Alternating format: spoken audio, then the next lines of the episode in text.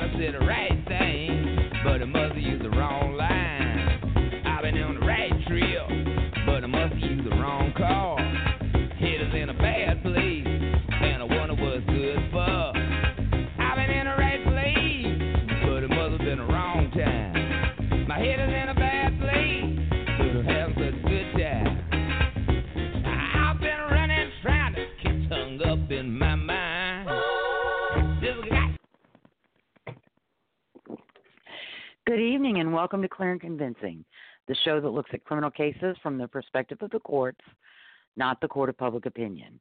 We're Lisa O'Brien, podcasting from New Orleans, Louisiana, where Attorney General William Barr is in town to speak to the Fraternal Order of Police's 64th National Biennial Conference, and Michael Carnahan from Little Rock, Arkansas, where, beginning on August 23rd, a stretch of President Clinton Avenue in the River Market District will let patrons get their drinks to go. Unlike Bourbon and Beale, Beale, there will be signs and banners posted, and those cups will cost you a dollar. Tonight, we'll continue our look at Edward Wade's, Wayne Edwards, who was recently linked to murders around the United States by a retired detective from Montana. The theory is that Edwards began killing in 1945 in Chicago and continued until his arrest in 2009. We'll look at the allegations made to support the theory and the known facts of the murders that occurred between 1954 and 1989, many of which were high profile cases with intense media interest. As always, we are a live show and calls are welcome. Our phone number is 347 989 1171. Good evening, Michael. Good evening, Lisa. Okay, so I feel, and I know I felt confident last week getting sucked down the rabbit hole, but I feel more confident. I listened to the last interview, got notes from James Cam- from John Cameron's uh, own words. I feel more confident that we're not going to just get lost and go insane. Because trust me, I was insane last time. By the time we got off the air. Yeah. Well, part of the problem with that is that uh, Cameron has a tendency to go and and link one murder to another murder based on the most specious of factors like the Robeson murders, the the murders in Chicago in 55 and the West Memphis 3. Well, that was all Robin something. Yeah, Robin Hood. Or Robin Robeson. Hood, Robin Hood. Robeson, Robinson Woods. All those Yeah. names sound alike. Well, you know, uh, yeah, but that doesn't make them linked. Exactly. Well, I mean, I, at Um, one point he said that I believe it was Chandra Levy was he, was killed because she was from Modesto uh, and she had brown hair like Dahlia. Uh, Excuse my language, ladies and gentlemen, but the fuck?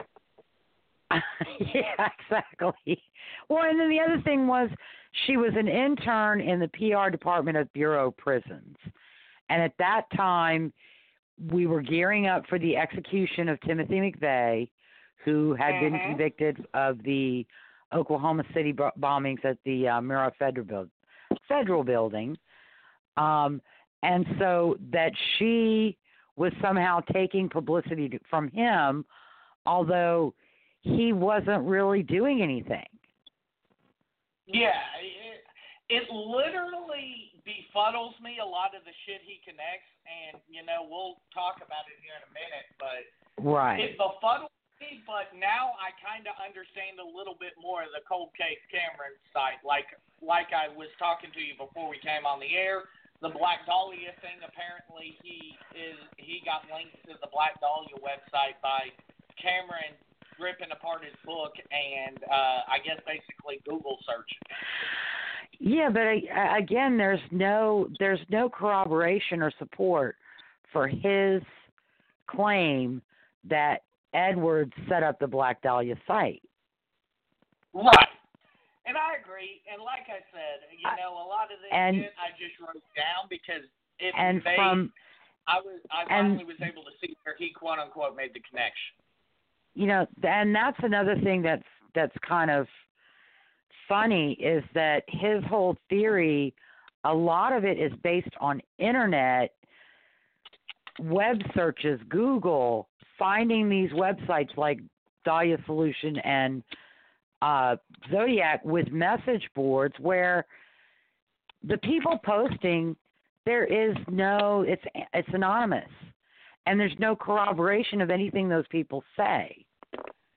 Right.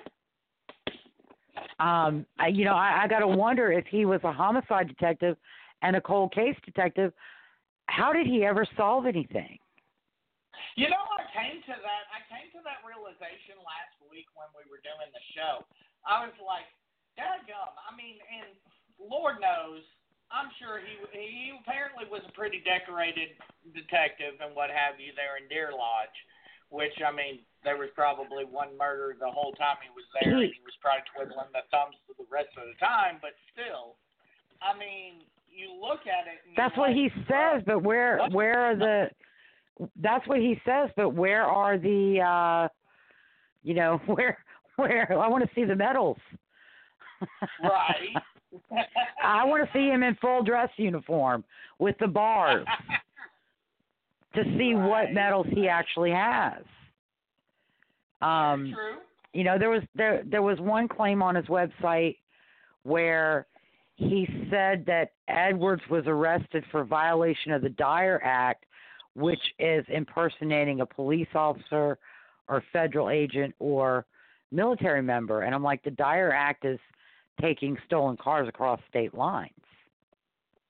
Well, I mean, just looking at it, I mean, there was one, and I forget what murder they were referencing in the uh, in the uh, in the episode, but uh, he said, you know, he came back from Korea or he came back from being in the army, and that's when he started dressing up as a priest. It's like he was between one of three things: a priest, a cop, and a psychologist, I believe it was. Yeah, he he did admit to posing as a psychologist. Mm-hmm. And as far as dressing up as the priest, uh, I don't believe dressing up as a priest because he never said he did. Mm-hmm. Dressing up as a police officer, he may have done, or impersonating a federal agent, he may have done in the 60s when he was on the FBI's 10 most wanted list and wanted to try and get his own ass out of a crack. Right. But I don't, I, that's another thing. I, Cameron speaks in these absolutes, and he talks a lot about topics that are state of mind, motive, intent, and you can't do those things with internet searches and a 30 or 40 year old book from a known liar and con man without actually knowing the person and having the person say, This is why I did that. Now, you know, eh, police do some of that, but that they usually it's pretty educated and it's pretty solid, but they base it on evidence at the scene, things that they've observed, talking to the suspect, you know, those those kind of things and and uh, you know, Cameron doesn't have any of that. I think it was his his partner Neil who actually is the one who talked to Edwards on the phone. Right. I mean, and that's the thing, you know, you look at a lot of this stuff and you're just like, once again, I mean, if you just look at Cold Case Cameron, you pretty much, I think he beats people with stuff to the point where they're just like they accept it. without doing any research? Because if you start doing research, you're gonna drive yourself insane. Well, you know, I have found I with the exception of a couple of murders, I have been able to find uh, you know, information that basically refutes things that he says. Like the the Heirens murders with um Suzanne Degnan, uh Teresa Teresa Brown and uh Joyce Ross. Josephine Ross, Frances Brown and Susan Degnan, sorry um, where he, you know, he was totally off on how they were killed. Right, right. I, I, and I mean, like we said, you know, I had to ask, trying to get a spoiler alert, if you believe that the West Memphis Three, with everything you know, was uh, could possibly have been done with a cane if the injuries, uh, if the injuries, you know, match. And you know, I'm not gonna will not have the answer that right now, but you know, I even had to go and be like, is there any way humanly possible at this point? And you answered that question. Well, some I answered it off the air. Some of the injuries are consistent with a narrow implement like a broom or a cane, but there are other injuries from a larger implement and the the bottom line with the West Memphis Three, as far as Cameron goes, he doesn't have any of the case facts right. Um, he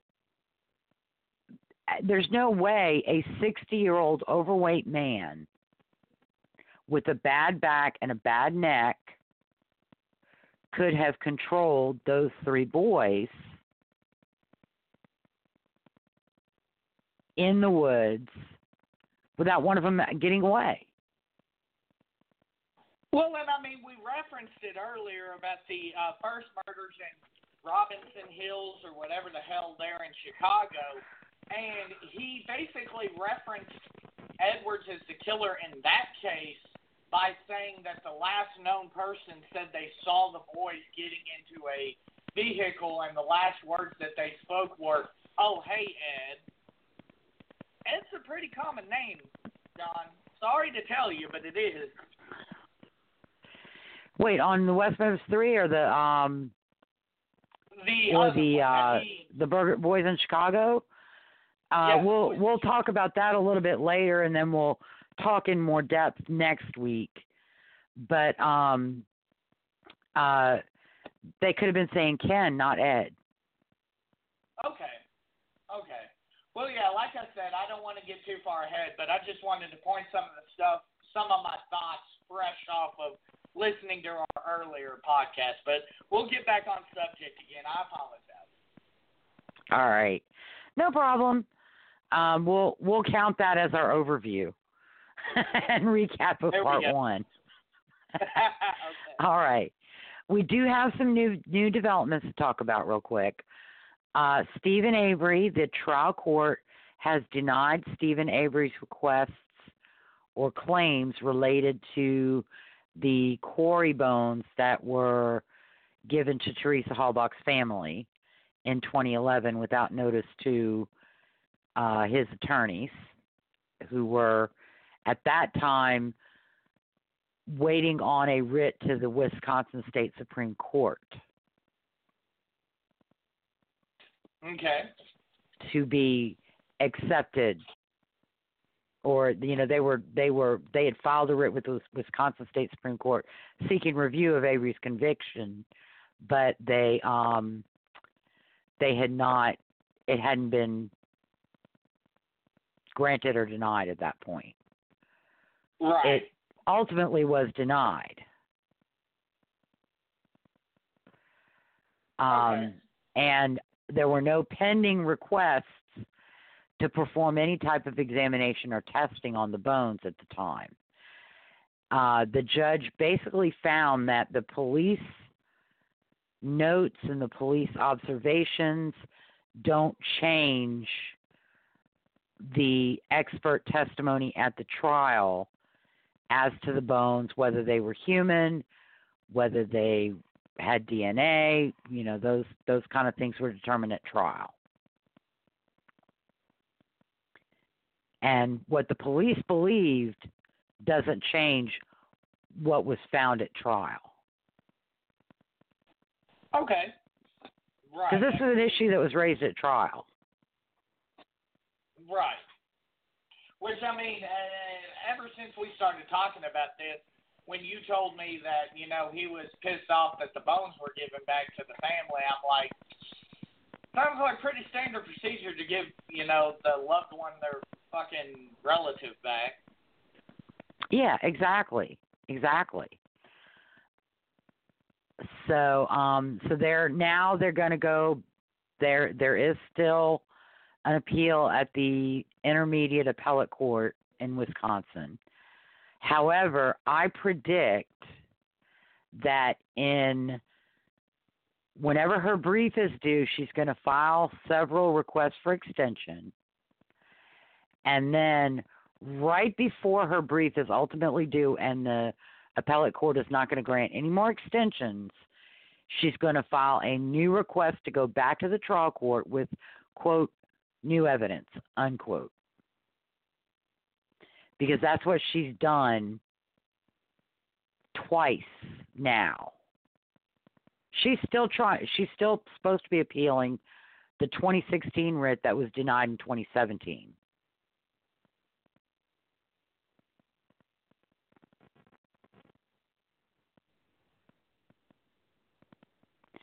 Right. I You still there. Michael? Yeah. Yeah, I'm still here. I apologize. I had to step away for a second, but yeah, I mean, the the, the whole thing with Avery. I, I mean, and that may be you may get more of a fight off of uh, Brad on that one because you know he's been watching the uh, watching the making of murderer making the murderer uh, documentary there on Netflix, but. Honestly, this sounds just like a lot of the stuff we do. Pretty open and shut. Yeah. Yeah, pretty much. Um, so we'll we'll see how that uh she's got 40 days to file her appellate brief. And um like I said, I think she's going to request several extensions as many as the appellate court will give her. And then she'll want to go back to the trial court yet again with quote new evidence. Okay. Now, and then we I, have I was about yeah. to say, I told you I saw I googled Rodney Reed this afternoon yeah. just because I knew. Yeah. I believe he's coming up before Swearingen, correct? No, he's after Swearingen. Okay. Well, I should have googled Swearingen. My bad. But uh, Yeah, no problem. there was something I believe about a week ago that they filed, or Yes. maybe even less than that. Yes, his attorneys filed a federal uh, a lawsuit, civil rights lawsuit in federal district court, seeking ac- access to DNA evidence for testing. Um, Larry Swearingen's same attorney, Innocence Project of Texas, filed a Mhm. similar request on behalf of Swearingen, which was summarily denied and dismissed.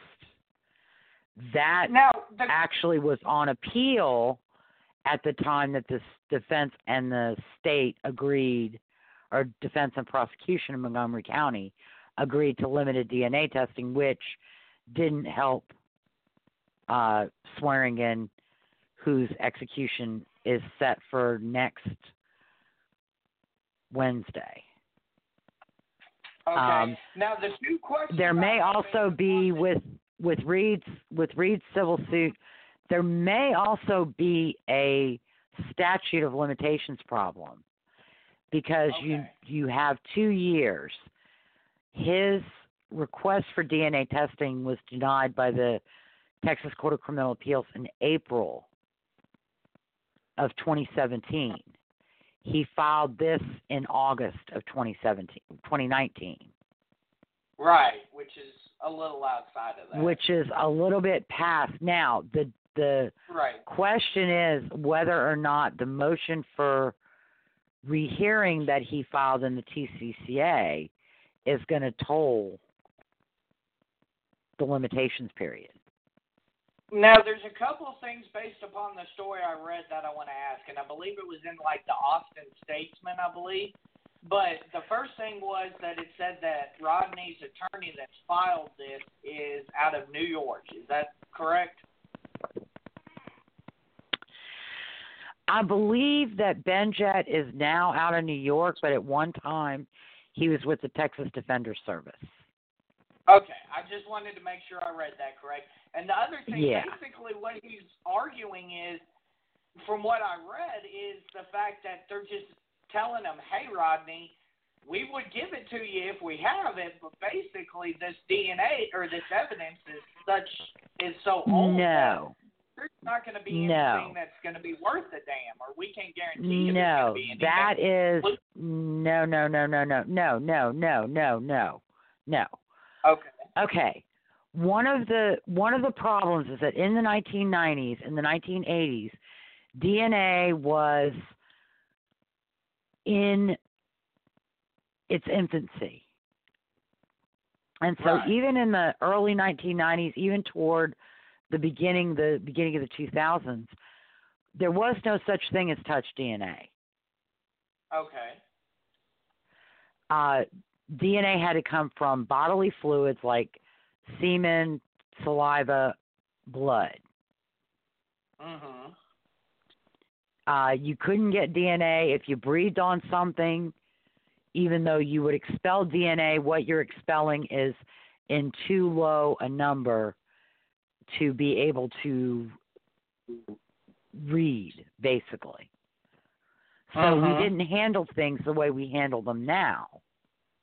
Right. And so, what the Texas Court of Criminal Appeals found is that a lot of the evidence that Reed wants to subject to touch DNA evidence has been stored with other evidence, mhm. not separately packaged. Right. And so, basically, the, the potential is that you'll get unknown touch DNA on the Mhm. belt because it was handled during the trial by the attorneys, by witnesses, by jurors, and you'll have unknown DNA from touch DNA. They're saying, well, if we have that, if we have multiple instances on on evidence, we'll know that that was contamination. Right. I, and honestly, Lisa, But this Not this is me necessarily. What I what I suspect that they'll do is, and that's another thing. You, in order to be able to know, you would have to get every DNA from every juror, every attorney, every witness, every court employee who's ever been around that evidence. So, question though, Lisa, why couldn't they just say, "Hey, if the if the DNA doesn't match, uh, and for the love of God, his name's escaping me, uh, the cop, uh, uh, Jimmy uh, Fennell. Yeah, if the DNA doesn't match Fennell or Reed, then bingo, bango, okay, we're cool, and we'll not fight that, and we're good. But that's we go about that's the problem. That is the problem. And you know, you have to remember, and I've said this before, Reed's conviction is based on his DNA in Stacy's body, on Stacy's breast, and no Mhm. evidence of a consensual relationship between them. No evidence that he knew her between 1996 when she was murdered and 1997 when his DNA popped up. What more DNA do you need to believe that he killed Stacy Stites? I mean, Unknown I DNA on the belt is not going to exonerate him because it's not going to prove a relationship with Stacy. No, no. This is no. what makes me angry about Be- Bryce Benjet and the Innocence Project. Lisa, They are accusing a man with no DNA evidence whatsoever. Lisa, I think you're missing On nothing. what I'm saying. I'm saying, why doesn't Benjet go in there and say, okay, here's the deal. We don't care if it's That's not how it works. That's Mhm. not how it works. In order to be able, first of all, to do DNA testing at all, it has to have a likelihood of changing the outcome of the case. Unknown DNA on that belt is not going to change the outcome of that case because of the DNA in and on Stacy's body and the additional DNA on Stacy's pants and her back brace that came from Rodney Reed.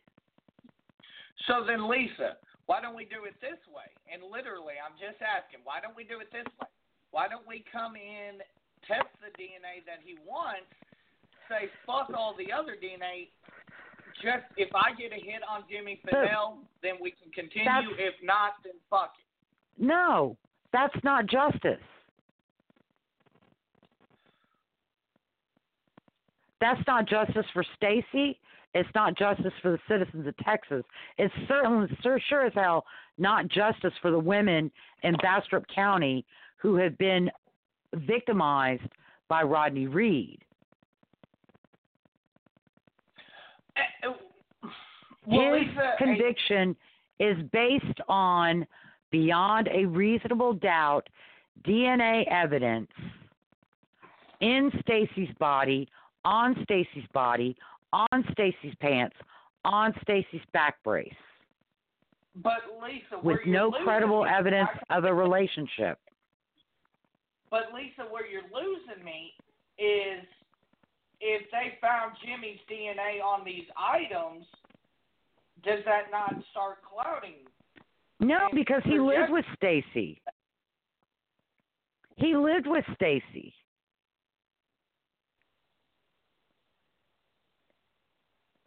So his DNA could be very well be on her clothing. Could very well be on her belt.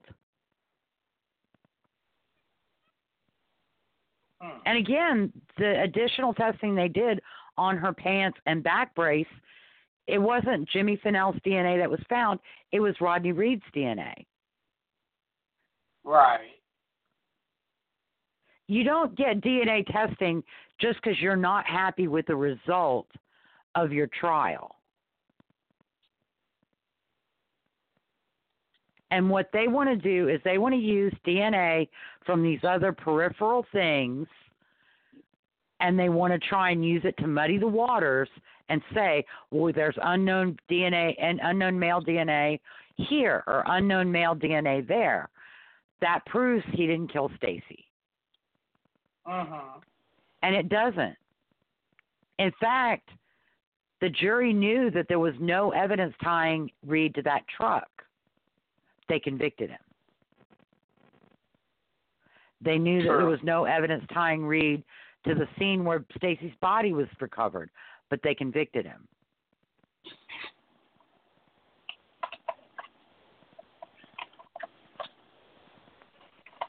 Yeah. So, I mean, that's like I said, you you don't get DNA testing just because you're unhappy with the outcome. And all the quote evidence that they say they've recovered, it's all smoke and mirrors bullshit. The beer cans, they keep bringing them up, but that was settled back in 2003, I believe. Reed's expert So tested those beer cans, got the same result as the state, did further testing, and eliminated David Hall, Ed Salmela, and Stacy. But they want to come back and say, well, David Hall isn't really eliminated because 10 out of 13 alleles match.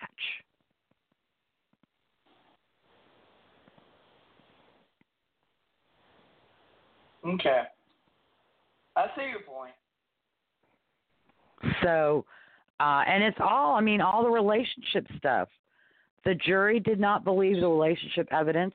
Reed's mother, Reed's brother, they've never testified under oath in any proceeding aside from Reed's bond hearing in 1997. And their testimony obviously was not found to be too credible because Reed was denied bond because it was a capital Uh-huh. murder.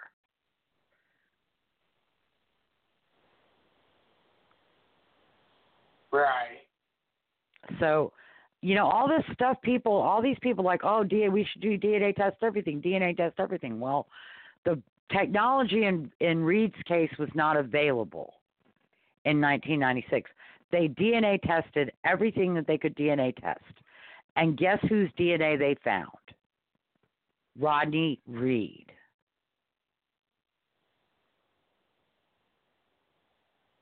Between 1996 and 1997, Rodney Reed's name was not mentioned by any friend, coworker of Stacey. And you can start with all the bullshit police corruption crap, but that those are just allegations. They're conclusory allegations, and no witnesses who have come forward have said they were threatened or coerced by police to remain silent. Half the people talking about this case don't even know where Stacey and Fennell lived. They don't know who who Fennell worked for because they're constantly saying he was a Georgetown police officer when he was a Giddings police officer.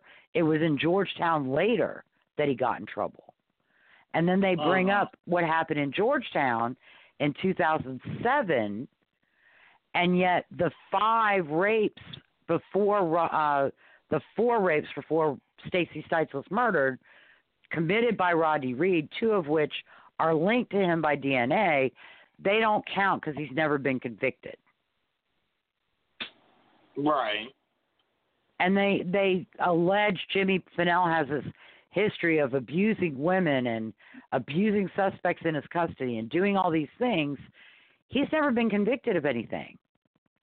Prior to Stacey's murder, he had never been convicted. He had never been arrested. He had never been charged with anything related to girlfriends or suspects in custody or any anything of that nature.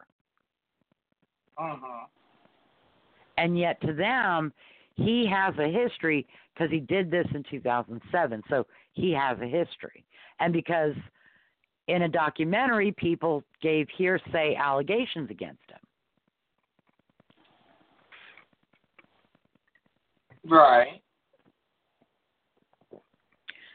so um so it's likely that civil rights lawsuit probably is not going to um is not going to get very far. It is probably likely going to end up resulting in a stay of Reed's execution in November. Because even if the federal district court were to quickly dismiss um, the claim, Reed would have a right to review by the Fifth Circuit Court of Appeal and ultimately a writ to the U.S. Supreme Court. Mhm. Right. So he likely will not be executed in November, barring some very quick handling by the Fifth Circuit um, and the U.S. District Court. Okay. So, uh, and then the TCCA, the Court of Criminal Appeals, has denied the prosecutor's writ of pro- prohibition. It's more or less moot because the judge did not take any action on Reed's motion to dismiss, which were why the the district attorney filed the writ of prohibi- prohibition. Uh huh. So, and then Swearingen, uh, new writs have been filed on August 8th, 9th, and 12th. And a motion was filed on August 12th. Uh, the description doesn't say what type of motion it is. Uh, it could be a motion to dismiss by the state or a motion for stay of execution of 821 on behalf of Swearingen. Uh huh. So we'll have to see how that goes.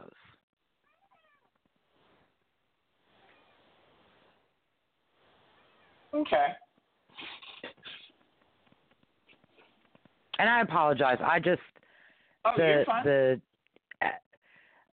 the people that think Rodney Reed or anybody is entitled to DNA testing i are just aggravate me, especially when the conviction's based on DNA in the first place. Right. Right. Um, but no, what and what they're talking about, they're mis, they're kind of misconstruing. What the Court of Criminal Appeal has said is that because a lot of the evidence that Reed wants to subject to touch DNA has not been properly stored, was not handled at trial with gloved hands, there is a possibility that some or all of that evidence has become contaminated with DNA unrelated to the murder case. Uh huh. And so that's one of the one of the reasons, one of the grounds for denying DNA testing because you have to prove that it has not been contaminated. And Reed can't prove that because it wasn't pro- properly handled. And he wants to subject it to a type of testing that is susceptible to having un irrelevant DNA results due to the passage of time Okay. and the exposure of that evidence over so many years. And that's perfectly reasonable. Um, you know, that's a per- perfectly reasonable position.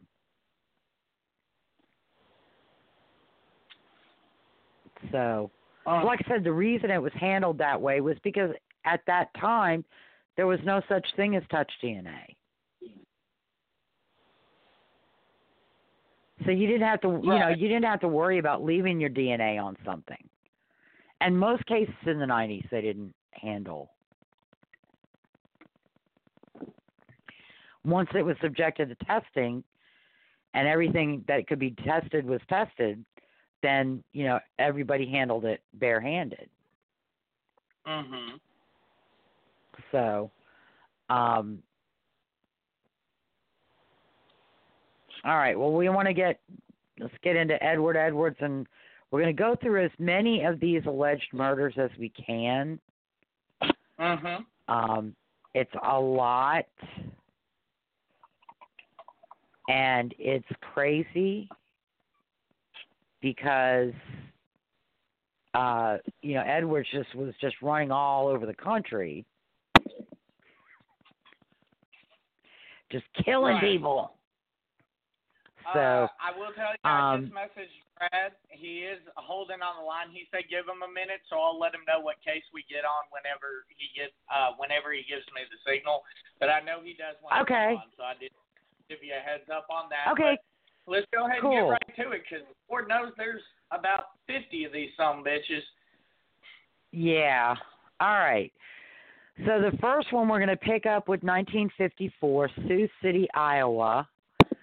Uh, Jimmy Bremmers, who was a child, he had gone to a friend's house, and when it was time to go home, he was last seen standing alone near a tree by his friend's porch Mhm. and that's the last time anybody saw him. His body was found on this was on August 13th, 1954. His body was found on September 29th, 1954. Now, one thing I want to note, August 13th is not around any Christian holidays. It's not around any significant days. It's not Edwards' birthday or his mama's birthday or his auntie's about to say, cousin's. Sister's point out there's no birthday. So, you know, I, I, you know, again, he speaks in absolutes, and then some of his own evidence refutes the absolutes. Uh, then the next one is John. 19, 1955 in Berkeley, California. Uh, also, let me say um, what I'm going to do is I'm going to say whether a murder remains unsolved or whether it has been solved. Okay. And then Um, next week we'll talk about the alleged wrongful convictions. Uh, Jimmy Bremmers was solved Mhm. in 1954. Okay. Uh, Um, any particular damning evidence that made it solved? Just wondering. That can be a yes or no. You don't have to tell me what it is till next week. Just wondering. Uh, a confession, Okay, cool. which was later challenged, but you know, a confession. Um, Okay. Works from someone who's confirmed to have actually been in Sioux City on August 13th, 1954. You know, instead of just somebody who could have, you know, just fucking been passing through. Right, exactly. And I note on the 1993 letter that Edwards wrote to the FBI seeking his records, uh, Mhm. he does not list ever having lived in Iowa. Okay. Okay. All right. Yeah, Uh, Berkeley, I was kind of an oddity in this case. yeah. Uh, Berkeley, California, uh, the murder of Suzanne Bryan. She was a teenager. Uh, she was last seen walking home from school Uh-huh. in the Berkeley area. And um her body was found this was on April 28th that she was last seen. Her body was found July 20th, 1955 in Weaverville, California, near a cabin owned by a man by the name of Bertrand Burton Abbott. Also, in Abbott's house, some of Stephanie's possessions were found. Right. Uh, his mother initially found them, didn't connect them to the disappearance of Stephanie Bryan, and then his wife found them, connected them to the disappearance, and apparently turned them over to police. And that was in the basement of Burton Abbott's house. Mhm. So I'd say that's all pretty damning. Yeah. So how? Uh, another thing I wanted you to do is uh, let me know how John, because John didn't speak of some of these. How did John connect Ed? Well? John claims basically that Edwards killed Stephanie Bryan and then planted uh planted the evidence in Burton Abbott's house. Mhm. But Okay. there's no corroboration for that. Um yes, Burton Abbott denied responsibility. Who wouldn't? And um but he never had an explanation for how her belongings came to be in the basement of his house or how her body was found near the cabin. And he said that when she disappeared, he was driving to the cabin. Right. He just didn't say that he had her body in his car or her in his car at the time he was driving to the cabin. So is this another case? Seeing as how we're past her, is this another case? Uh, Cameron says he did it because she reminded him of Dahlia. She had no, she had some kind of nursing textbooks. Oh, okay. and she and and and she thought she was a nurse some goofy some of the most goofy stuff Well, I was about to say, imagine. he comes up imagine John- he comes up with some of the most goofy things. You know i don't know maybe her dad was an accountant for uh the For the deer lodge. Prison. Or no he hadn't gone to deer lodge yet. Sorry about that. Uh he was a Oh. you know a an accountant at chillicothe. Okay. I don't know.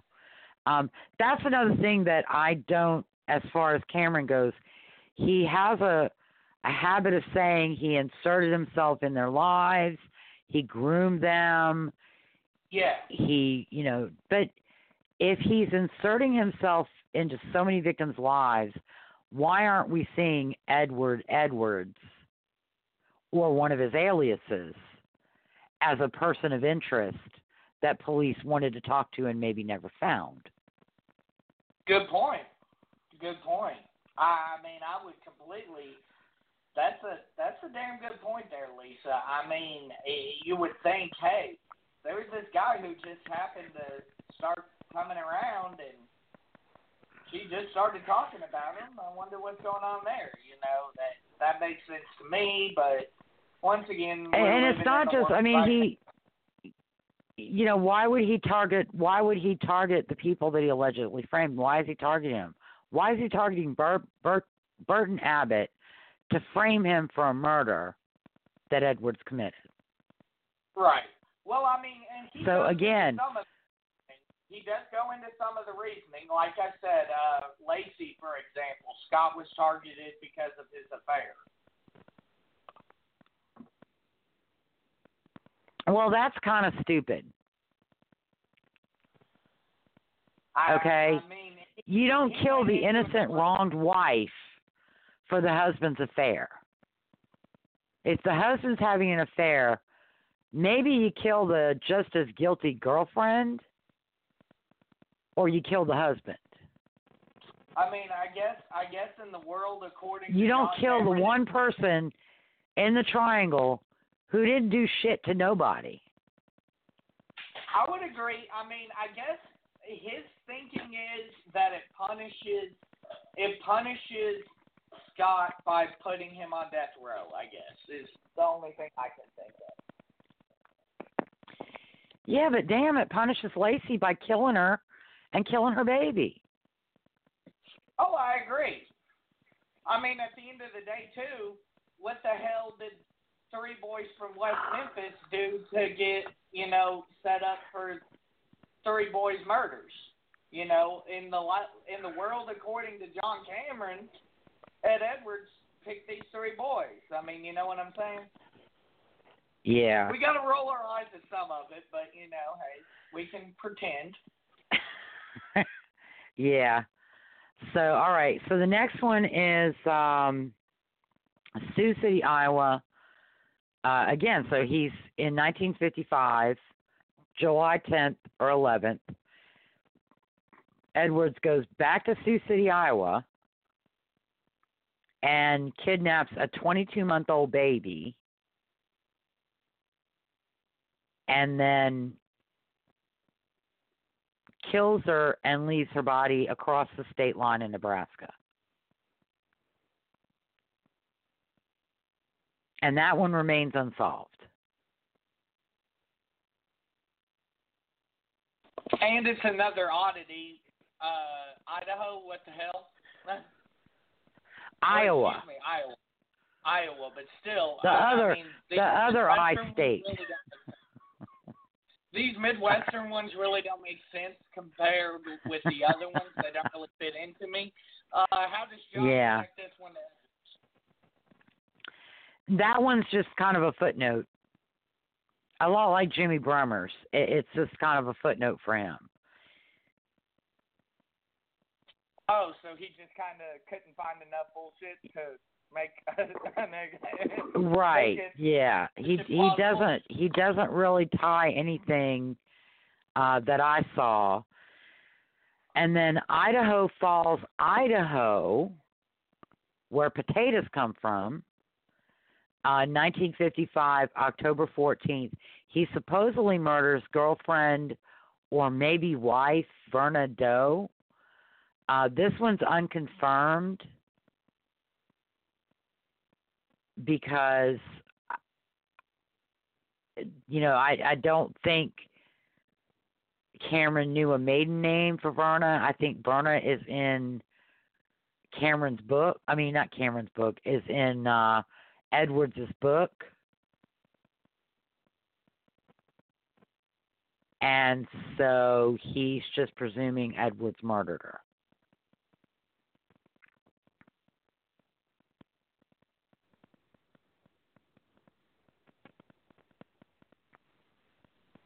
Okay, so he is actually connected to the Idaho to Verna. He is actually No, no. I don't know if Verna even really exists. Oh, okay. To be brutally honest, I don't know I if mean, Verna really existed. He may have talked about someone named Verna in his book. Edwards talked about someone named Verna in his book. She was a girlfriend. She may have gotten pregnant. Um, you know, like I said, he some of his book is stuff he did or he claims to have done, Mhm. and then some of it's metaphors for other things. Right. um like I said, it, it his book and Cameron's book are both very poorly written and I could only take reading one poorly written book. So I went ahead and Right. read Cameron's. And with So, uh, Metamorphosis, I just looked at stuff that Cameron claimed showed foreshadowing of a murder in the future, which to me is just stupid crazy. Mhm. And um, to for him to believe that in 1973 or 1971 or 1970, Edward Edwards is foreshadowing Chandra Levy's murder or Laci Peterson's murder is crazy stupid. Yeah, absolutely. Or Teresa Well, uh, murder. Absolutely. Well, we do have uh, Brad coming on right now. I just messaged him. We're talking about Verna Doe right now, uh, Brad. But yeah, I mean, this is the first one that we're actually, you know, able to say, hey, at least Edwards said that he was involved with somebody named Verna Doe. No, he was involved with somebody named Verna. But I don't think he ever said what her last name was. Well, So I her mean, last name well, may not be Doe. I think Cameron gave her Doe because he didn't know a last name. But this is the thing, we can't confirm that there was a murder. Right, Or not. We can't confirm that she's a real person. Correct. And even if he said he was involved with somebody named Verna in his book, that may not have been a real name.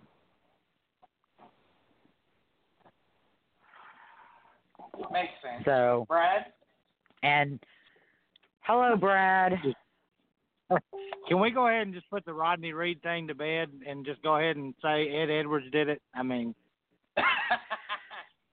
Uh, no, I just no, I we're mean, not going. to I, that's how ludicrous this all is. Uh, you, you mentioned and he mentions being involved with someone in a book. I mean, I, I, I'm pretty sure as unique as Verna is, I'm pretty sure there's multiple Vernas in the world. Um, and I think that Right. this whole thing is has been grasping at straws for for Cameron. Uh, I don't know. Did he write another book? I'm just I'm just curious because I saw there was another book on his page that I had, hadn't seen before.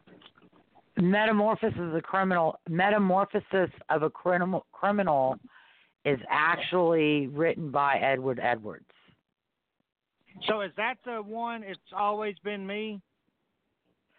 No, that's Cameron's book. Edwards wrote I- a book called Metamorphosis of a Criminal. Right.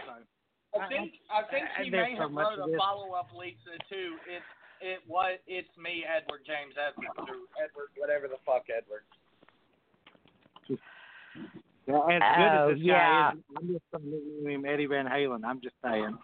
That, that's what I'm going to refer to him as. I mean, this guy's uh, this guy's like a mastermind. But anyway, no, I, I mean, I Yeah. listened to these cases and I got your outline and I kind of looked at them. I mean, I, I still am in shock. And, and like I said, you know, nothing against Mr. Cameron at all. Um, you know, when I talked to him, it was it was not on the basis of whether I believed him or not. I just wanted him to get his story out there, you know, and let the people decide whether they wanted to believe or not. But uh, Right.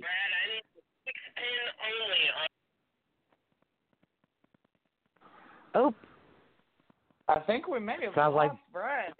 Brad Yeah, I'm not sure. I know he's Radio. Yeah.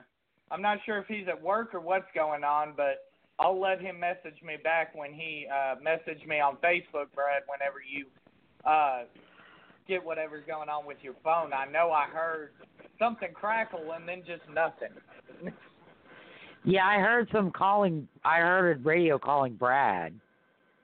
Oh, maybe that's what it was because I know he is at work, so maybe maybe he had to toss the phone down really quick to go take care of whatever Yeah. was going on. I mean, he's right. Probably honestly. so. We laugh about it, but he's right. If all of these are true, then Ed Edwards is the fucking Michael Jordan of serial killers.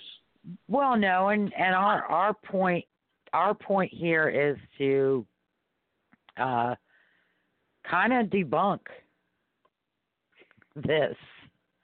Um, Oh yes, absolutely. That's why we laugh so much, ladies and gentlemen, is because some of this stuff gets laughable. And I know we're getting very close to the territory where he committed his first infamous murder. So I'm going to continue on, let you continue on. well, till, he uh, no, we he committed he committed the infamous murder in 1947 Oh, true. Yeah. and Black Dahlia. 1946. Yeah, and Suzanne Degnan, Yeah. because that's a young child that he killed and supposedly dismembered, and then spread her remains through uh the streets and a sewer. Well, of course, So, and as a um, precursor to JonBenét because he knew who JonBenét was at that point. Right, exactly. Exactly. Yeah. He knew in 1971 that a little blonde girl named JonBenét, which is the weirdest freaking name. Um It really so is. So the next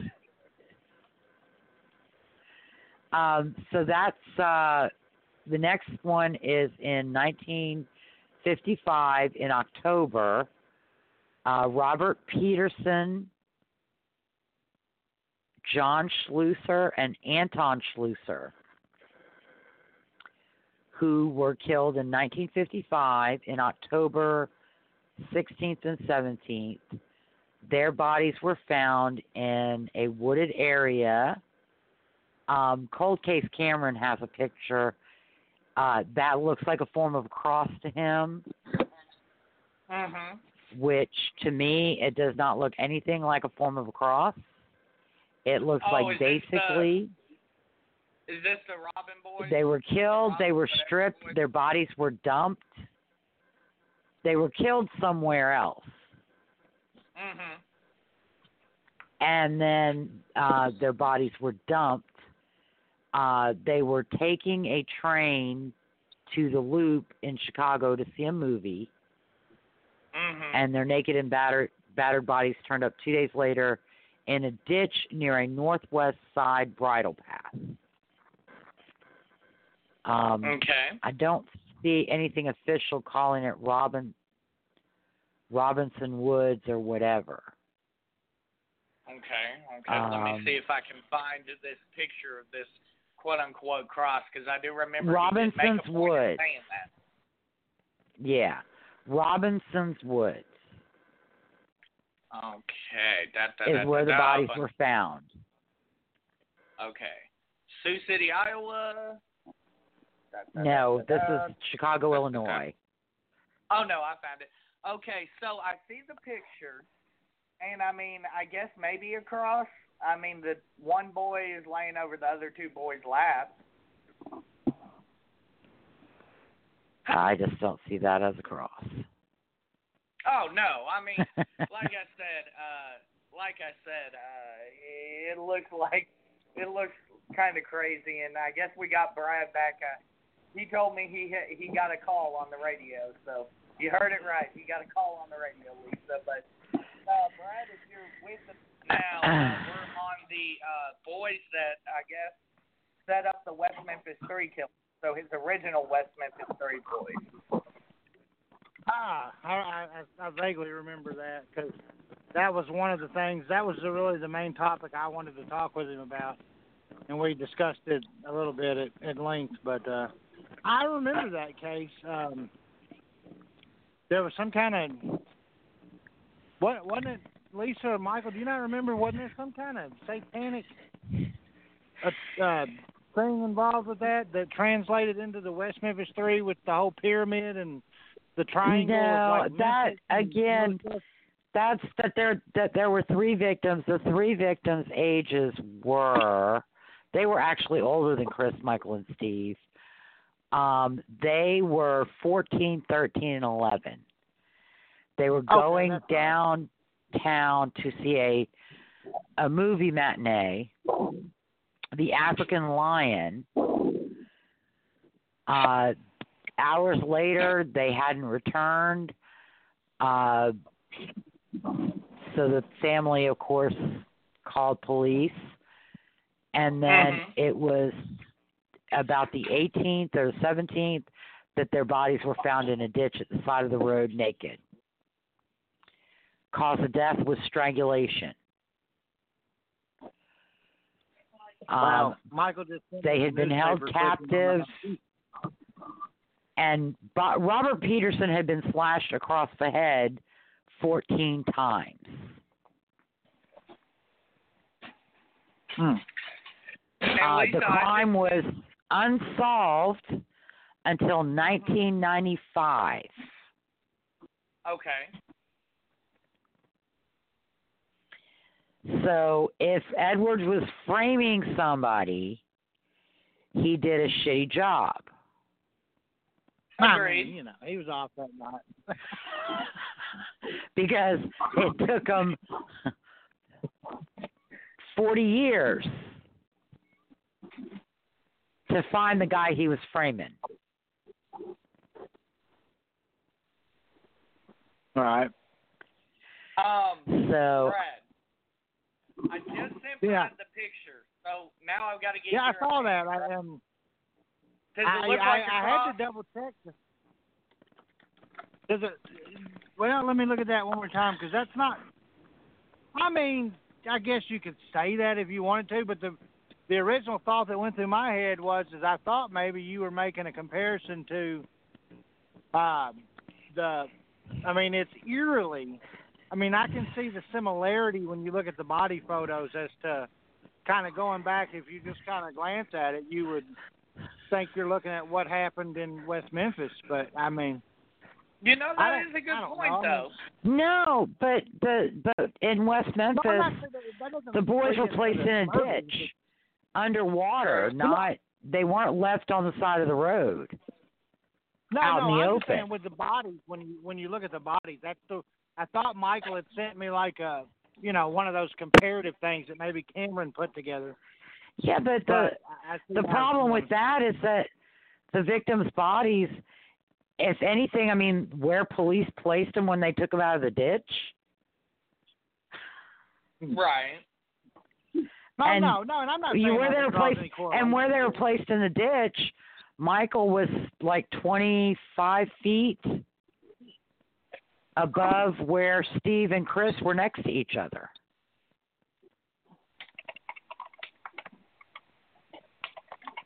So there's no similarity to the way the bodies were handled.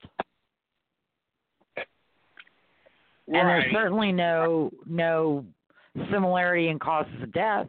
No, no, I'm just Well, I saying mean- from a visual perspective. I just Right. see three, and it could be that you see three. Well, yeah, you but know, there's no close visualizing and there's no visualizing the boys in the ditch under the water. Well, well, I mean, just looking at it, Lisa, I think what Brad has going through his head is the opening scene from uh, Paradise Lost, when you know you see the boy and On the bank I- where the police I placed him when they recovered him from the ditch. You bet, yeah, but you can't attribute that to Edwards. Because Edwards no, no, didn't do that. The police placed them on the ditch bank near where they were found in the creek or in the right. ditch. So Well, I mean, I think right, it's kind of like It's I just think when it's you look kind at of that like I photograph, it's it kind of kind of looking at it like John John made. Well, and also the boys, uh, the boys in um in Chicago weren't bound. no, they weren't. I mean, I just want to find John Cameron's drug dealer because I really could use some of that. Uh, that might be schizophrenia, babe. Well, I mean, uh, you know, that's what we want to call it. You don't need no drugs. You don't need no drugs for that. Your brain does that I mean, this- all on its own. I mean, this guy's. Uh, I mean, I don't know. I I mean,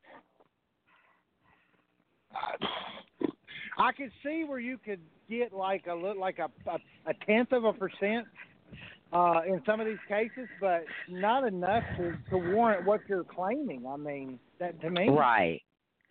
And see, I mean, I'm I'm looking looking at now. I'm I'm looking at the picture, and it actually looks like these are where the the Chicago victims. These are where the bodies fell when they were thrown out of a vehicle.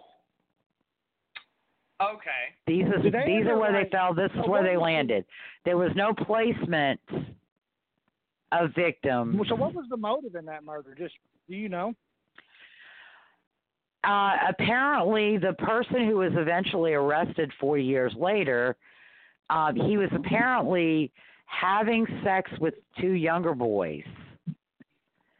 He had sent, I believe it was Robert Peterson, who was the oldest, out of the barn. Mm-hmm. And when Robert came back in and saw what what he was doing, he threatened to call the cops and tell the cops. And being gay in 1955 was a bad, bad, bad situation. And Yeah, bad so he had to kill them all. Oh, I got you. Yeah, I mean,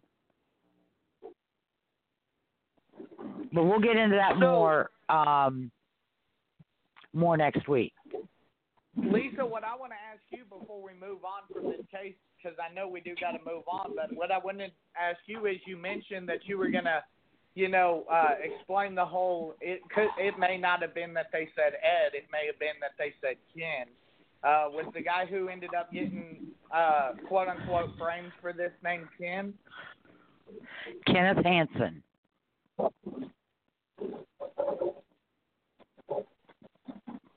Correct. Okay. Okay. And he You worked at a he worked at a stable hmm uh that was near where the bodies were found.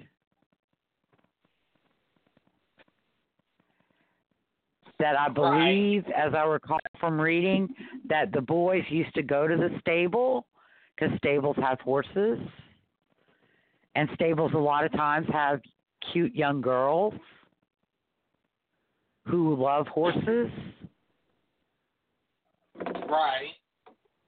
and so um he uh you know he he took his opportunity to molest and abuse the two younger boys after sending the older boy away and the older boy caught him and he had to eliminate everybody and that's also consistent with uh one of the boys had been beaten pretty severely and the other two were strangled. Right. Right. So that's consistent with him being caught in the act and you know having to having to cover it up and beating the one kid that you know was going to was threatening him and then killing eliminating the other two as Well, and I mean, it also explains why they would get in the vehicle with them. Correct, because he knew him. Yeah, and frankly, he may have been he may have been abusing the younger boys for even a longer period of time. There's no evidence of that. It's speculation, but so um now this is an interesting note on his uh his um Edwards bio. Supposedly he kills Verna Doe October 14th. Right. And then on October 20th, he marries uh, Jeanette White, who I Mhm. think he later killed, according to Cameron. Of course he did. He killed everybody, Lisa. So, but uh, surprised he didn't anyway, Uh, Well, you know, uh, something I thought of when I was driving home from work tonight. Why didn't he link Caylee Anthony to Edwards? Why didn't he link Nicole Brown Simpson to Edwards? That's true. That one I don't understand either. All right, so let's move on. Um, Grinnell, Iowa. Uh, Chief Waldo Johnson's wife and son were attacked on the night of October 21st, 1955. Now, this is interesting. Um, Edward uh, Cameron makes a reference to some other police person named Waldo, who is a an officer from his past when he was a kid.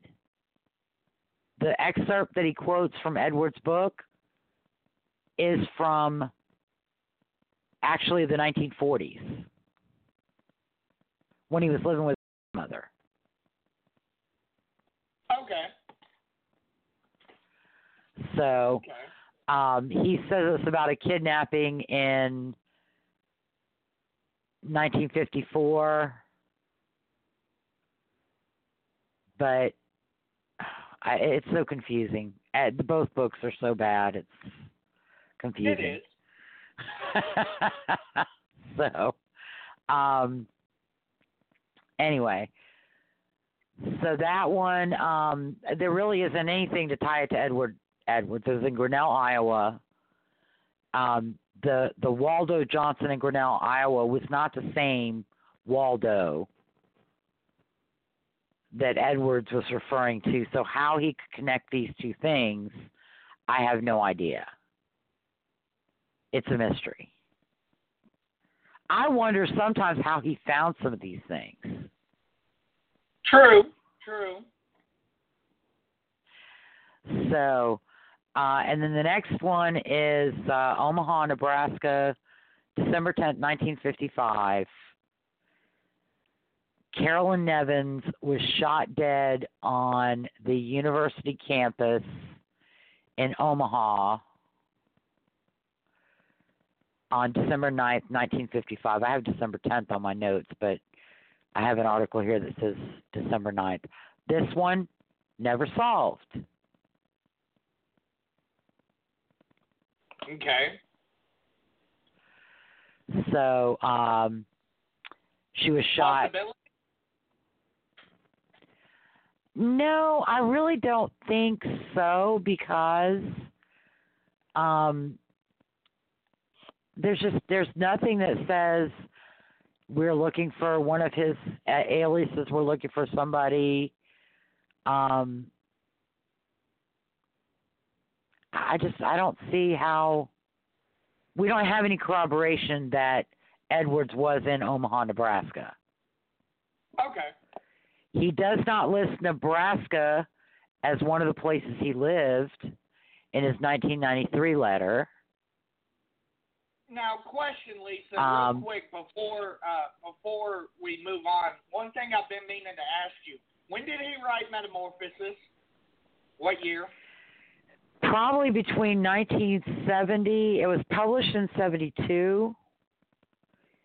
Um, he may have started writing it in 69 or there 68, 69 thereabouts Okay. after he was released from prison. He wasn't on this tour that John claimed he did yet. That's what all I wanted. to No, I don't think that he would be. I think he did initially. I think he did hold himself out as some kind of motivational speaker, but everything Cameron lists advertising his motor, motivational speeches have been in Ohio or Pennsylvania, Western Oh. Pennsylvania. Wow. So I didn't even know he may have been traveling in that area Mhm. as a motivational speaker, but I don't. I nothing Cameron put up showed him speaking in Chicago or Iowa or Nebraska, and this long predates that. Right. All these murders are before then. So, um, and this is actually just prior to his incarceration in like 1956 at Deer Lodge Prison. The final murder Right. we have is Patty Kalitzke and Duane Bogle, January 2nd or January 3rd of 1956 in Great, Mal- Great Falls, Montana. It was a lover's lane murder. It remains unsolved. in uh, correspondence with uh, Cameron, Edwards specifically denied ever killing anybody in Montana. He committed some armed robberies in Montana. Mhm. Um, he was going through the uh, western U.S., Nevada, several states, uh, committing armed robberies, but So this, he denied is this the one? killing anybody. This? I apologize, Lisa. I was just going to ask: Is this the original murder that he states that he connected Ed to? Correct. Correct. Yes, this is the original murder that he claimed he connected Edwards to because it does coincide with the time that Edwards was in Montana. Okay. Um, Lloyd Duane Bogle was an airman, and he was found. Uh, they were he and Patty Kalitzke were on a lovers lane in Wadsworth Park. Bogle was lying next to the car. His hands were tied behind his back using his own belt, and he'd been shot through the head. The ignition was still on. Uh, his 16 year old girlfriend, Patty Kalitzke, was found um, the next day northwest of the city, and she had also been shot through the head. There were no signs of sexual assault. Now, Lisa, I know you're going to look at me like I have two heads. So prepare yourself. But I will Okay. say this. Based upon what you've just told me, if they can link Edwards to that, I could somewhat get in the ballpark. I might be in the nosebleed, but I'll be in the ballpark of Zodiac. Well, he hasn't been linked. Well, that's what I'm saying. If they can somehow unequivocally put hit, put that on him, that sounds very Zodiac-like. Well, yeah, but you know, I think even before Zodiac, this kind of thing happened. Okay. Caryl Chessman in California did the same thing.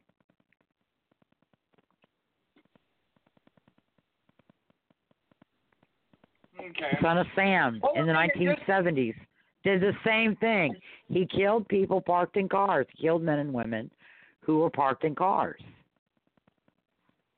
It's not unique tell to you- Zodiac. Yes, that does.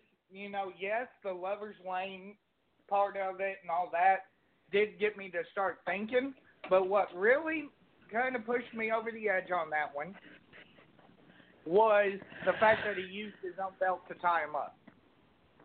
No, Bogle was tied with his own belt. No, that's what I'm saying. Bogle used No, Bogle, Bogle used Bogle's belt. to tie Bogle up. And wasn't that a Zodiac thing? Using their possessions to tie him up? Well, I mean, again, that's not necessarily if you don't go, if you don't go expecting to find somebody planning to tie him up, you don't bring your own rope. You use what's at hand. You use something the victim, and it's actually smarter to use something belonging to the victim rather than bringing something from outside and using it. Right. So you don't Maybe use something that can be tied to you. Um, Maybe I've been around this. You know, much yeah, I, you know, I think. Zodiac. I think Zodiac, yeah, Zodiac tied people up with their own shoelaces, belts, you know, whatever, but that's actually not a counterintuitive thing to do. So, question then, Lisa, you being the uh, thinking individual, the uh, the uh, smart person on law and stuff, if they were able to connect Edwards to this unequivocally and say it was Ed Edwards, would you be in the ballpark with Zodiac like I would be? No. Okay. I still would Okay. not. Because in order to be in, for me to be in the ballpark, I need some kind of hard evidence corroboration of Edwards even living in San Francisco or some in one of the surrounding areas at that time.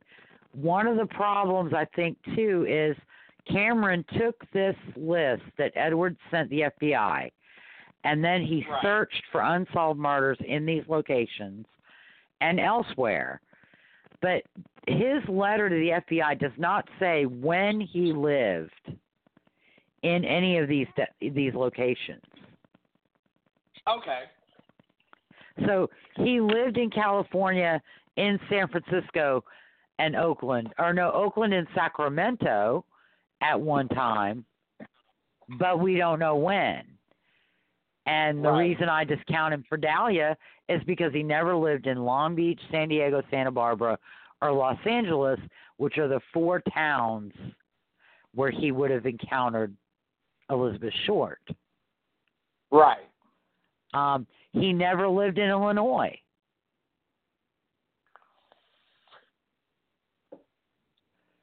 Uh, he never the way- lived in Nebraska.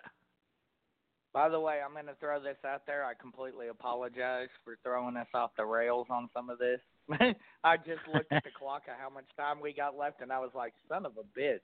We got off the rails. But honestly, though, I when know. You, when you did say that, when you did say that about this last one, the Lovers Lane in Deer Park, I can, I can at least see. Great Falls. I can see John making the.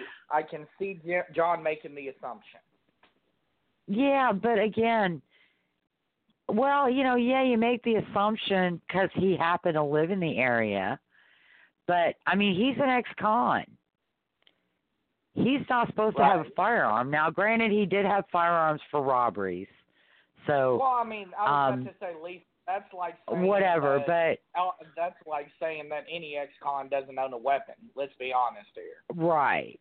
Right. Uh he shouldn't have because he gets caught and that's gonna be his ass. Um Right. although back in those days it probably wasn't as bad. Uh it's not really that bad now. Um but no, I, I, think short of them apprehending him and recovering a weapon that ballistically linked him to the murders. Him being in Great Falls does not mean that he committed the murder. And that's the problem.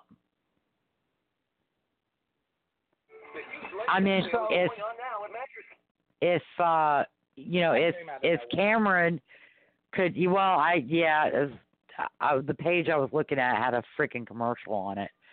Um Oh, you know, if Cameron could place him within a hundred miles of a of a location, he said he committed murder. right. Which I mean, maybe a hundred miles may have been a little bit different back then, but I mean, a hundred miles today is a forty-five minute trip, maybe an hour. I mean, that's not Right. out of the realm of possibility in my thinking. But as far as like, right. like I can see if John truly believes that he committed Great Falls, I can see where John gets that he may have been Zodiac. And bottom bottom line is that he specifically denied committing murder in Great Falls to John Cameron several times. True, and I mean, I would say what murderer is going to admit it, but if you believe John's theory, hell, Edwards He- wanted to be killed Uh, multiple times. He- said he, he wanted pled- the death penalty. He so- had he had pled to get he had pled guilty to uh to two murders in Wisconsin, one in Wisconsin, one in Ohio, and he pled murder murder bleh, pled guilty to a death eligible murder in Ohio. So it's not like he would. So be, what's he worried about like Great he would Fall? gain anything by denying it. Exactly, yeah. I see your You know, point. and if he really wanted to play, and if he wanted to really play games with the system, admit it, and then they extradite his ass to Montana, and then admit something else, and they extradite his ass there, and He he, could play that game with law enforcement. Yeah. Yeah. So, I mean, um, and that's another allegation that the only reason Cameron, the only reason Edward started writing Cameron and his friend Neil is because he didn't want them to screw up his death penalty. oh really? Again, he's talking about Edward's state of mind, Edward's motives, Edward's intent, and he doesn't even know the man. So Ed really did want the death penalty. That part is true. Yeah, he did really want it, but how? You know, and I don't see death how. so bad though. If Ed wanted the death penalty so bad, why didn't he stop at Zodiac? Because I'm sure Zodiac would get to use the death penalty. I think he he wanted the death penalty in 2009 because he had cancer, Oh, okay. and so he Cheap way of getting taken out. yeah. But it ended up the cancer got him before before he could be executed. Right, right. And once again, I alert. apologize, ladies and gentlemen. I threw I threw us off the rails again, but yeah, I just wanted to throw that out there because I do feel like it's important.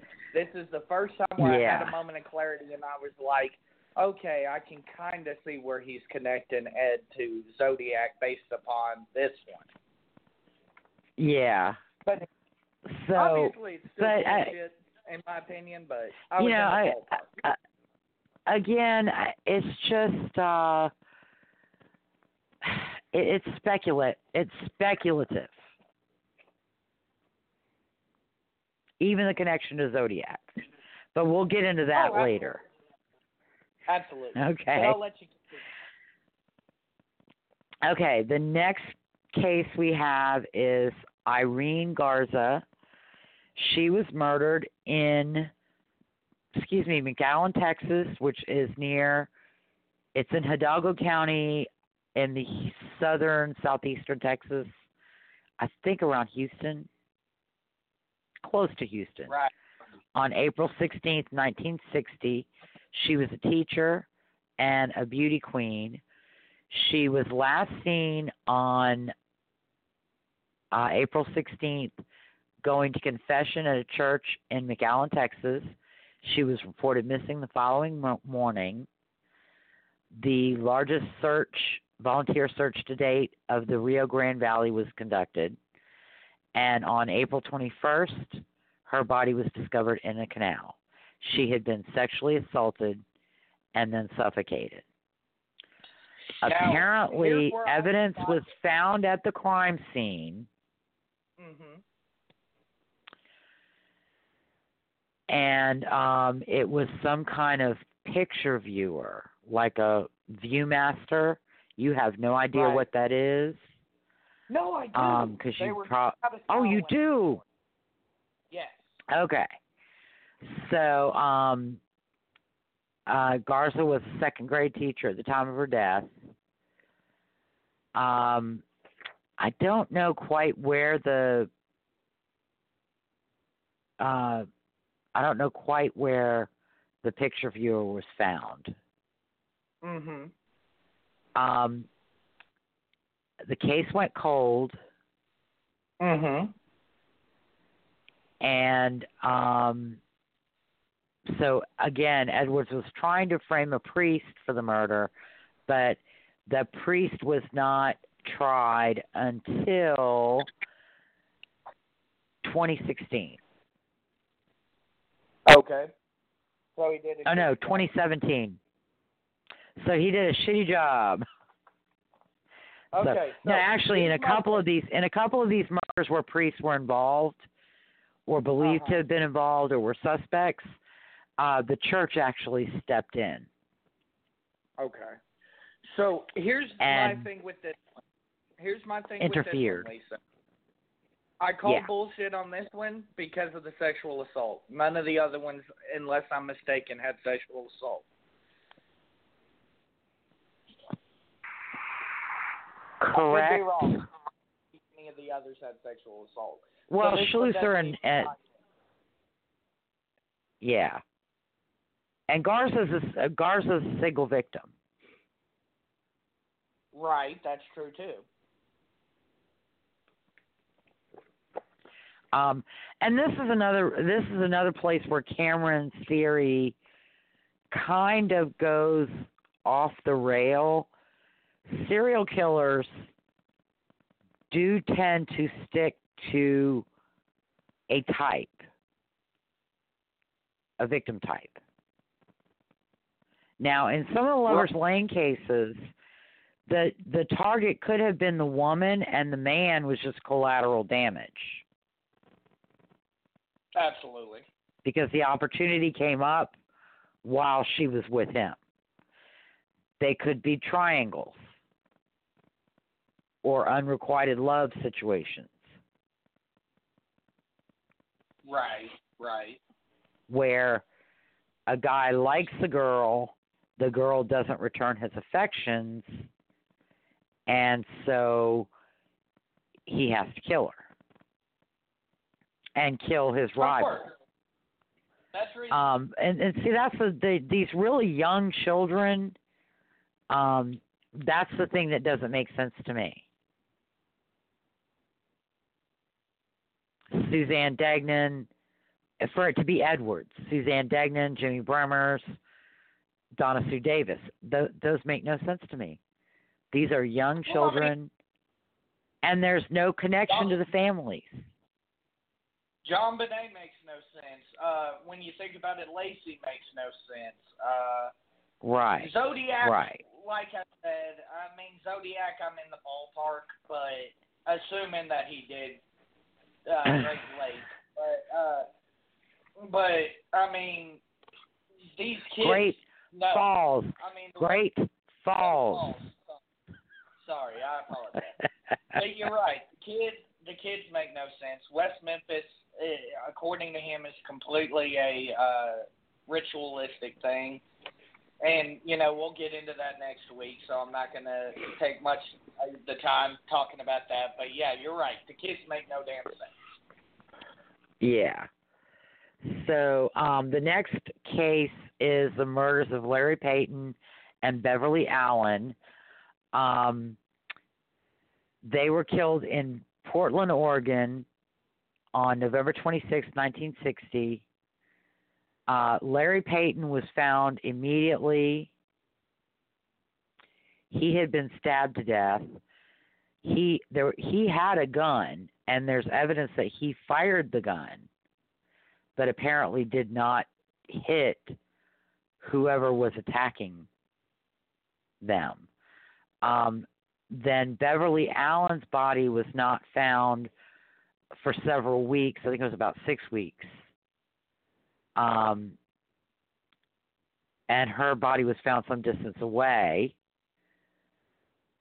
in uh let me see i'm trying to i'm trying to figure out where uh she was found and she was found uh by highwaymen 30 miles west of portland on sun on sunset highway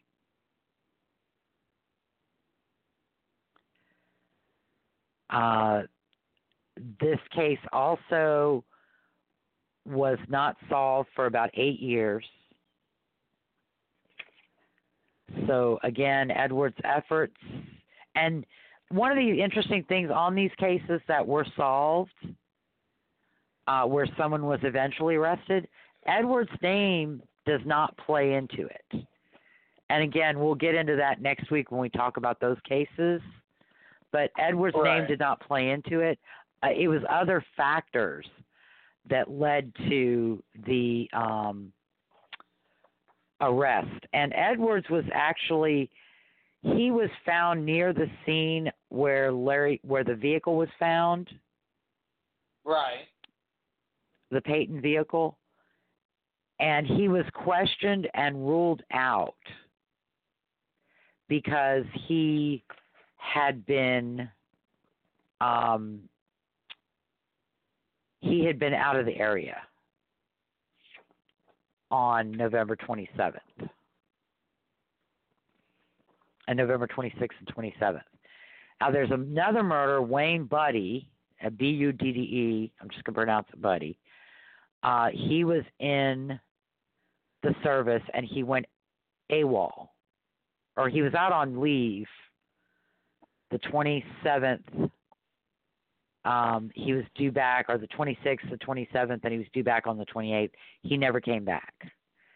His Right. body was discovered having been blown up on January 23rd, 1961, in the Astoria area. I don't know how far from where uh, Beverly Allen's body was dis- discovered. Um, he's also listed as another victim of Edwards, but more likely than not, he very well could have been the perpetrator um, uh-huh. of this because he went, he was on leave the day the murders happened, away from the base. He didn't come back on the 28th, and he's found near where, um, near where Beverly was discovered, having been blown up by TNT.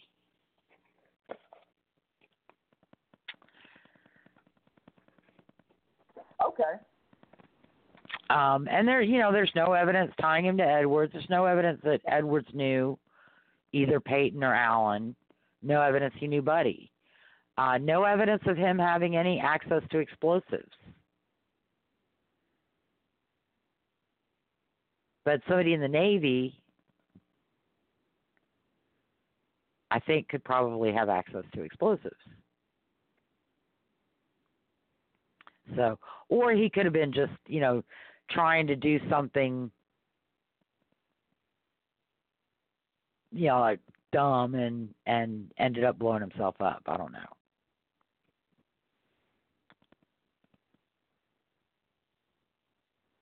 You still there, Michael? Right. Yes, Okay. ma'am. I'm listening. I'm trying not to butt in. All right.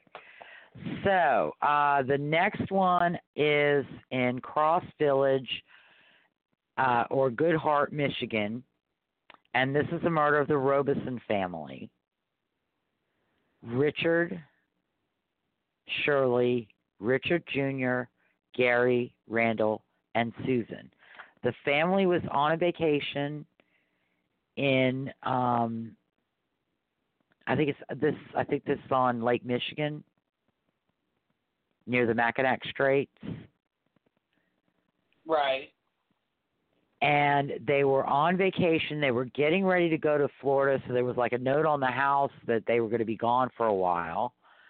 Uh, apparently, sometime during the night uh, of July 27th, someone came into the house and shot all of the victims. Susan and Richard Robison were bludgeoned with a hammer that was found at the murder scene. Ouch.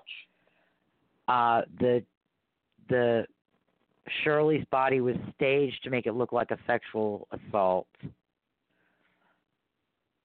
There were bloody footprints that led uh, investigators to believe that one person committed the murders. It took 27 days for the bodies to be discovered. So this was June 27th, June 28th. The bodies weren't discovered until the 27th of July because everybody thought they were leaving town to go to Florida, and it wasn't until the neighbors started to smell that realized something had gone on at the house and discovered the murders.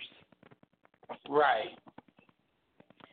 So this case was also solved after about uh, six months of investigation. Uh, an employee of Richard Robison's named Scolaro was Mhm. identified. And once again, no sign that he was identified by Edward Edwards. Um, the factors that led to him becoming a suspect were uh, had nothing to do with Edwards informing or anything like that. Okay. So now we get to Zodiac. And the first thing I want to say about Zodiac uh, only one of Zodiac's coded messages has been officially solved. Right. Absolutely. That is a good. And that is a good. when you read that message, there are some misspellings. However, it's relatively cogent. It makes sense. Um, there's a message, and the message is clear. But in the ciphers that allegedly have been solved by uh, others, including Cameron's friend Neil, you get things Mhm. like I am I'm Edward E. Vexed IQ hath you greater than I. I know what you're saying, but huh? Uh, That Basically, that makes no sense. Right. Basically, Huh? I get your point. So, The other thing that I see that kind of, you know, I know I said I'm in the ballpark, but the thing that also, you know, uh, kind of makes me question Edward's involvement in Zodiac 2 is the fact that he did send out letters. This is the first time Ed decides to taunt the police. Well, no, but I, the thing is, uh, uh, there's no evidence that Ed sent any of these letters. Okay? Right. I mean, when you look closely at the dates on uh on um Cameron's site, you've got him committing a murder and then the next day going across the country to mail a zodiac letter. Okay, let me give you one of the 340 his one of his ciphers that Cameron's friends solved. I have noticed all of the editors with two T's, evil E V O L names are off. They use letters to shit me. I doctored them as pristine rather than invest triage perennially. They may serve so sex leads L E D E S to the great age of evil, evil reasoning. Mean Ra hates me to cry out at a fruit of sin. Fruit is spelled F R U T E. You try real fit to fight it, but Ra's fires drill hot. I have melody to steal unto night a trill of life tears. I've the solution to my next life's going for eternity.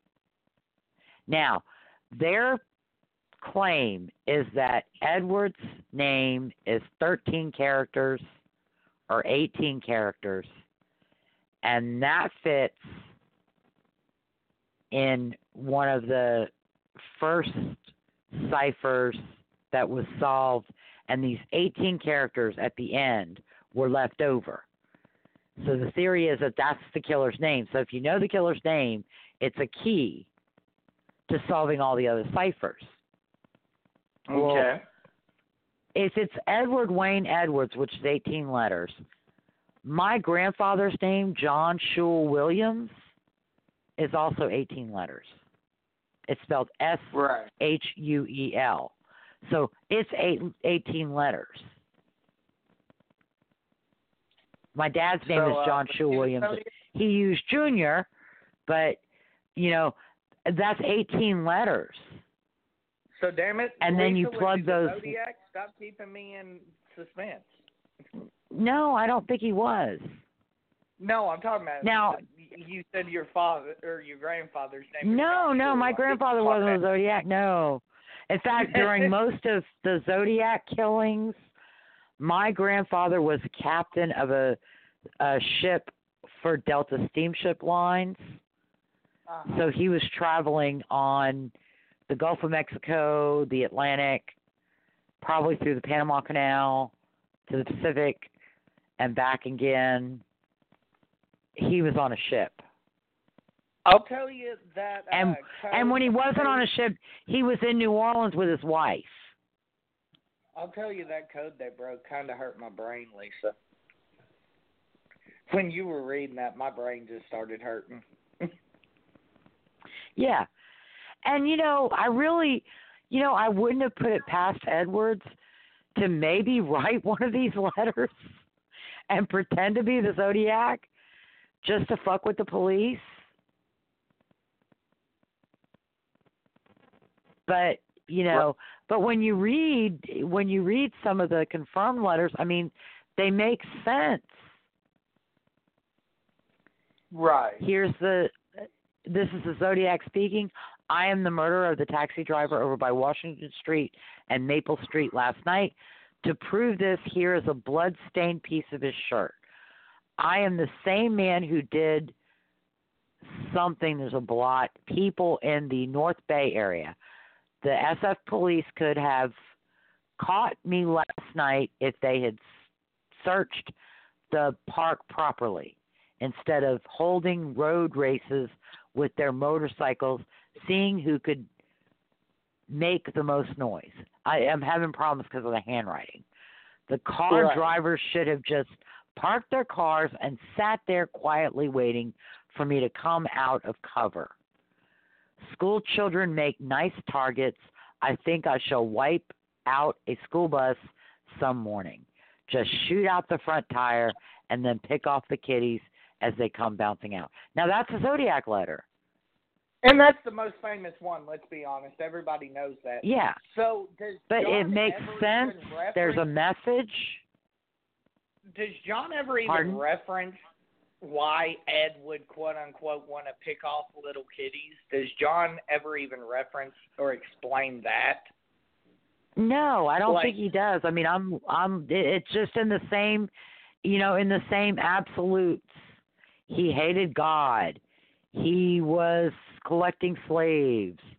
He was doing this, that, and the other other day. Okay, Right. here's another. Here's the Zodiac bomb cipher solved by Cameron's friend Neil. As I resurface, I'm being the enemy. Oh, I hate you. I was greater than one I owe. Oh, are you in nineties while I watch? What all I've dealt to you, I redouble you. I see in each affection allotted a way of each pity of the nastiest envy. I beat you back, words the acts half real. Itchy to see in effigy each asshole unless the zodiac tell you the pissy are a lie, the beauties he's dealt to you awry. YG, affectionate TO to you. Aurora, oh I go, or are you amiga? Are you an amiga? I, It makes no Uh-huh. freaking sense. translator. There's no Translator. message. There's no, you know, there's no grammar. There's no syntax. So Lisa, I've got to just point this out, right? So I think Mhm. it's the Z41 or something. It's the Z something. The world's most famous code that Zodiac wrote. World's Yeah. most famous code. Somebody's offered a big ass prize for cracking Right. that some bitch. Um, Right. Did John ever try to fucking collect this damn thing if he's I the motherfucker? I I have no idea, but you know the problem with code breaking is if you don't have the right key, you're not going to break the code. Oh, I agree. I'm I'm I'm literally just saying, did he? And like, so, I want to know what Basically, on on Zodiac of of all the cases, Zodiac is the one that has the biggest neon sign that says confirmation bias. He wanted Okay. Edwards to be Zodiac. Okay. And so he went with it. I- I don't think he's even trying to prove. He's just saying Edwards mails a letter from this place. Edwards does this. Edwards does that. And there's no Right. corroboration. Here, you know, let's look at this. Um, on December, uh, November 27th, uh, 1969. Of course, 1960, right after 1960, Edwards went to prison in the federal prison system for bank robbery. Right. Leavenworth, So between right? 1960 and 1968, he was at Leavenworth initially, and then I believe he went to Lewisburg, and he was discharged or paroled rather in 1967. Mhm. Um, so I'm I'm skipping ahead a little bit, but here, you know, on his site he's got uh, November 24th, 1969, in Los Angeles. Edwards kills Doreen Gaul and James Sharp. He leaves a zodiac letter among the pos- possessions of Gaul that states, "So you think you can fool the old killer? Ha ha! I know all your movements and the time they are made. Time is short. Enjoy life while you can. You are beautiful. You are too beautiful to live. Two is spelled wrong. And I must kill you, the Zodiac killer.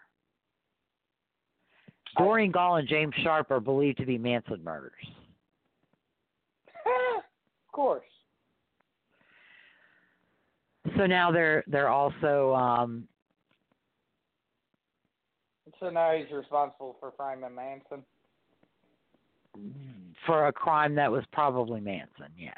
And, and Right. Doreen Gaul and James Sharp, I believe, were Scientologists. Mhm. And if they were trying to leave Scientology, that's a whole nother ball of can of worms. Yeah, I was about to say I've heard And, things about You know, too. again, in 1969, I can see somebody cleverly coming up with something and signing it the Zodiac Killer, which the symbols on the the letter in Dorian, Gaul, in Doreen Gaul's possessions look nothing like the symbols from Zodiac. Right. So, again, this is something somebody could claim to be Zodiac when they're not, just to try to throw police off to make it look like a Zodiac murder when it's not. Mhm. Um, and then he's got December sixteenth, 1969, Edwards mails another Zodiac letter from Fairfield, California. And it was written by Edward Wayne Edwards. Well, what is the evidence that it was written by Edward Wayne Edwards? Right. He doesn't offer any corroboration. He doesn't have a handwriting expert who's looked at this letter and exemplars of Edwards' handwriting during that time. Because you can't look at Edwards' 2009 handwriting and say, ooh, this is it. Um, this is Zodiac speaking. I just want to tell you the state is in trouble. I will go for the government life, so don't forget me. I will kill more people than you cops can count. So look for more blood. You better print. You will not catch me. I will kill in San Francisco three times, San Jose one, Vallejo six, Napa eight, Fairfield three, Sacramento nine, Oakland eight. Ha ha boo. Hmm. the bleeding knife of actually- Zodiac. Was that an actual Zodiac or was that a? Uh... I think that is thought to actually have been a hoax letter. Mhm. Um, and Zodiac's Oh uh. Zodiac's murders, um, the confirmed ones are the first one was in Benicia, Cal- Benicia, California, December twentieth. David Faraday and Betty, Betty Lou Jensen. Then in 1969 in Vallejo, Michael Mageau and Darlene Ferrin. I believe Michael Mageau survived the attack and was able to give police some information. Uh, Cameron takes some poetic license with some of that information given by Michael Mageau and the Lake Berryessa victims, Brian Hartnell and Cecilia Shepard. Brian Hartnell also survived. He gave police an interview and some information, but Cameron takes poetic license. He claims that either Mageau or Hartnell or both said the hood was this really intricate leatherwork hood. Neither of them said Mhm. that. All they ever said was he was wearing a hood. They never even said what the hoods were made of. Right. And then, of course, Paul Stine in um, San Francisco. He was a cab driver. He picked up a fare. He was shot, and uh, the fare apparently just walked away and was never found. And then there are several that are suspected, some prior to 1969 and some after 69. Uh, I'm not really going to go into those because um, it would take even longer than it already is. Um, Right. But every Lover's Lane murder is not a Zodiac murder. Right. Okay. Um, you know, uh, it, it's it's kind of murders have some things that they share, but they're still committed by different people. And Right. people and some killers have the same motives. But the key is actually proving that a person had the means, motive, and opportunity. In order for Edwards to be Zodiac, he has to have been in these areas of California, and they are in the San Francisco Bay Area. Right. But we don't know when he was in San Francisco Bay, when he was in Oakland or Sacramento. What's his means too? You know what I'm saying? Like, Yeah. I mean, you're talking about the guy was mailing letters from across the country. Right, all over the country, yeah. Well, I think most of the zodiac letters were actually were mailed from different parts of California. Yeah, they were. And you know, that was where that was where um what's his uh what's his name Cameron was saying that he was flying around doing these things. And you got to look at Edward's personal life in 1968 um he was married. He had just been paroled from Lewisburg. He was on parole so more li- likely than not if he was paroled to Akron Ohio his ass had to stay in Akron Ohio. Right. and he probably did not have the means to be jet set and flying around the country Committing murders. to mail letters and commit murders. Right. But Cameron doesn't offer any corroboration that Edwards was in these areas in 1968. Mm-hmm. Now, Zodiac brought rope with him, apparently.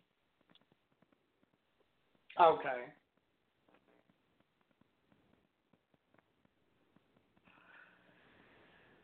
And um, the man was described five eight to six feet tall, while Edwards was five eight to five nine maybe. Barrel chested, dark haired and heavy set. I was about to say, but Edwards has always been heavy set, so I mean he doesn't exactly fit the profile because from Yeah. what I remember, it's a smaller, pretty you know stout motherfucker, a pretty good shape Yeah. guy. Correct. so, um, and you know, in that during that era, Edwards looked like a lot of men from that era, especially men in their late twenties and thirties. So, um,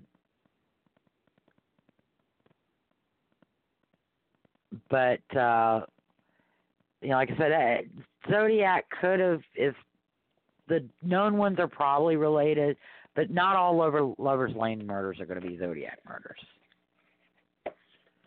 Right. You know, and basically, I think the way they kind of did it was the ones that he took credit for, because usually after the murders, he would send them letters or send the press letters.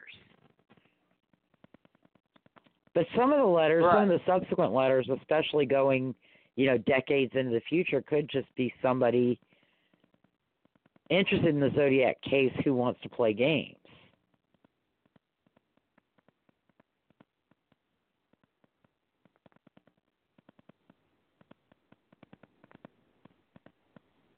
Right. I So- mean, the deal is with I.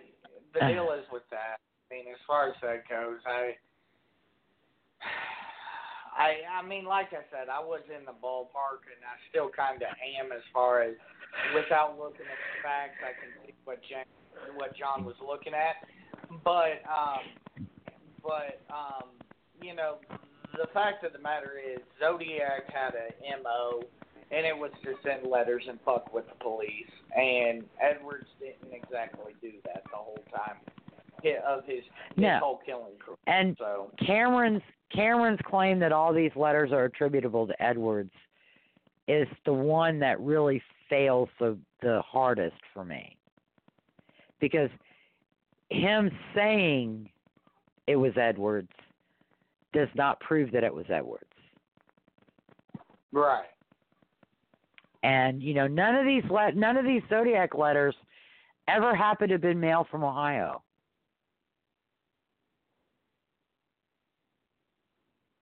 yeah, there was nothing Lincoln, Ohio, to them. It was all, uh, All California.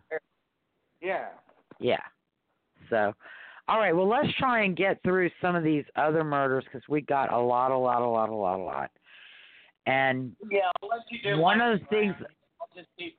I'll let you do. lightning Yeah, one- I'll keep my mouth one of these, one of the things we may have to do is that next week when we talk about the people who were in the solved cases, we'll talk about any murders we didn't talk about in the context of the solved cases. Okay. Um, like The next one is uh, Sister Catherine Ann Cesnik in on November 7th. Her body was not found. That was November 6, 1969. Her body was not found until January 3rd, 1970. She'd gone shopping, disappeared. Her body was found. Um, her her murder was never solved. A priest was suspected, but the archdiocese apparently um, stepped in and prevented police from looking too deeply at the priest. So again, they were looking at the priest for reasons that had nothing to do with Edward Edwards. Um, the next is a woman named Joyce Malecki, which isn't on uh, Cameron's list, but it was believed to be connected to Sister Catherine Ann's murder because Malecki's body was discovered um, near where a witness said she was taken to see Sister Catherine's body. and the woman resembled the witness. But we'll get into that next week when we talk about the perpetrators who were allegedly framed. Um, the next, uh, we talked about Gaul and Sharp. Betsy Aardsma was killed November 28, 1969, in University Park in Pennsylvania. She was a student at the Pennsylvania State University. She was at the in the stacks area of the Pattee Library and was stabbed to death. Her murder has never been solved. Um, Patterson, California, Kathleen Johns and her infant daughter were driven around by someone Kathleen believed to have been Zodiac. They were able to escape and weren't killed. Uh, a letter was subsequently subsequently received referring to that incident. And then Lake Tahoe, a woman by the name of Donna Lass went missing on September 6, 1970, and her body has never been found. Another thing that Cameron attributes to Edwards is D.B. Cooper. D.B. Cooper hijacked a plane going from Portland to Seattle on November 24th, 1971. He demanded a ransom, uh, which was delivered $200,000, which is the equivalent of one million two hundred forty thousand in 2018, and parachuted to an uncertain fate. Um, that one is that's a show in and of itself because there are a lot of people who were suspected, a lot of people who believe DB Cooper did not survive his parachute jump. Uh, over the years, money that has been tracked back to the ransom has been found in different woodland areas uh, along the Columbia River. And so it's believed that D.B. Cooper did not survive, and so he didn't get to he didn't get to spend that money. He didn't take it with him. Uh, then there's a series of murders in California in 1972 73 Santa, uh, Highway 101 murders, and that's numerous victims. Uh, again, that's another unsolved case between February and July of 1973. Multiple victims were killed. Sometimes two victims, sometimes one victim. Um, unsolved, so nobody got framed for that one. And then in Billings, Montana, Cliff Bernhardt and his wife Linda were killed November 6, 1973. Their murder was actually solved uh, as a result of DNA evidence, and it was linked to a coworker of Linda's who was deceased. So that murder is solved. And then in 1973, there was apparently a Highway 101 murder of Teresa Walsh in, on December 22nd. And then a young girl, Catherine Soberg, disappeared from a prom on June 4th, 1974, in Jefferson, Wisconsin. A man named Michael Dudas was shot to death on July 29, 1974, in Great Falls, Montana. Uh, another crime the disappearance of Jimmy Hoffa. Even though Jimmy Hoffa got Edwards a job that helped him get paroled from Lewisburg, in 1975, Edwards is supposed to have gone to Detroit, kidnapped Hoffa, murdered him, and hidden his body somewhere that it to this day has never been found. Are we still on? Yes, ma'am. I told you okay. I'm gonna let you do okay. lightning round. Okay. so, um, we'll talk about that a little bit about the suspects in in Hoffa, and none of them are named Ed, Edward Edwards next week. Then also Greenwich, Connecticut, October 30th, October 31st, 1975, Martha Moxley. Um, Cameron believes that Martha Moxley was murdered by Edward Edwards. And Edward Edwards framed Michael Skakel, who was not even arrested for the murder until the 1990s and was not tried and convicted until th- 2002. Um, so that one is pretty crazy, and that's one of those absolutes. Well, he always killed on Halloween. And then Or we Christmas have a holiday. series, or Christmas, or Easter, or his mama's birthday, or his birthday. Um, so, uh, in San Mateo, California, there were some murders called uh, Gypsy Hill, and there was Veronica Cascio on January 7th, Tanya Blackwell on, or Tatiana Blackwell on January 24th, Paula Baxter on February 2nd or February, somewhere between February 2nd and 4th. And then we skip to Oakland County, Michigan on February 15th to kill Mark Stebbins, a child. There's Oakland County Child Murders. That's another series.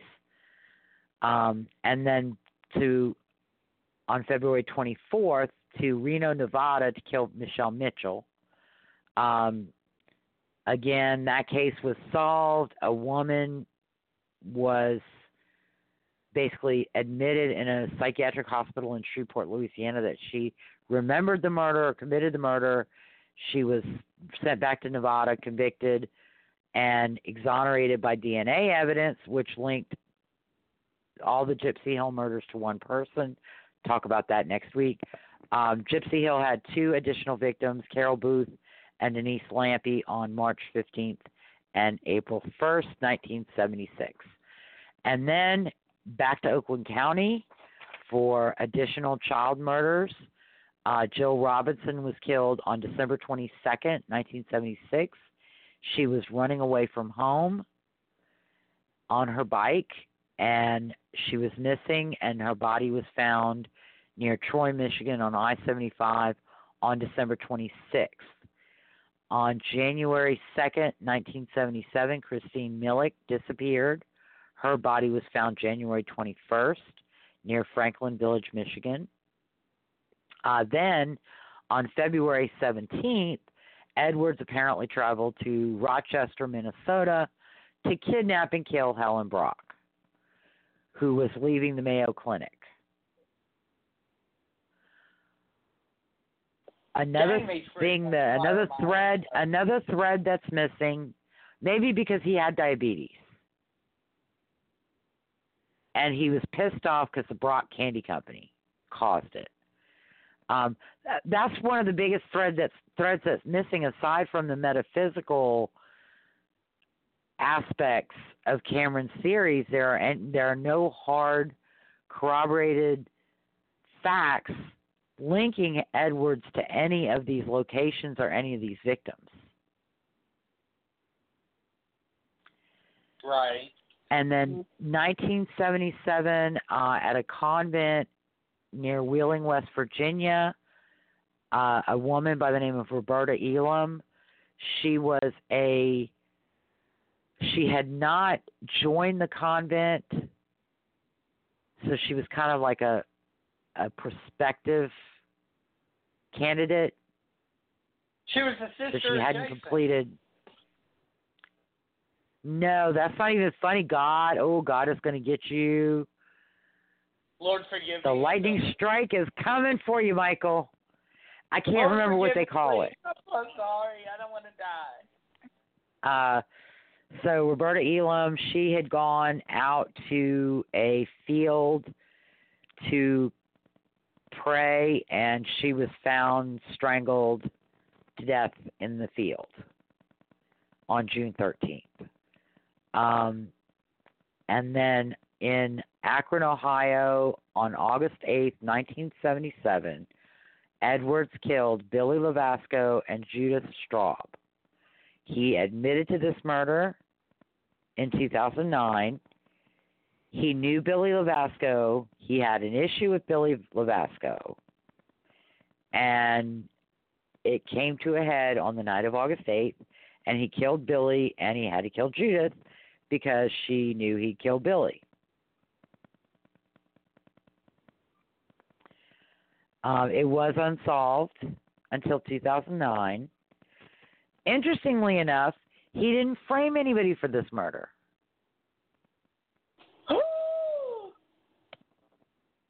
And Helen Brock and and Sister uh, Roberta are both also unsolved murder. Oakland County's unsolved. Gypsy Hill was solved by DNA. Uh, and then in 1977 there were a and 1970 yeah 1977 there were a rash of murders in Wilkinsburg, PA. Uh, multiple victims, but from what I've read, there aren't any common threads among the victims or the means or methods of, of their deaths. Um, again, that's another show. Maybe we can look at those unsolved murders, compare and contrast them. Fort Collins, Colorado, uh, April 30th, 1978. Christopher Vigil, a little boy, disappeared while he was hiking with his family. His body has never been found.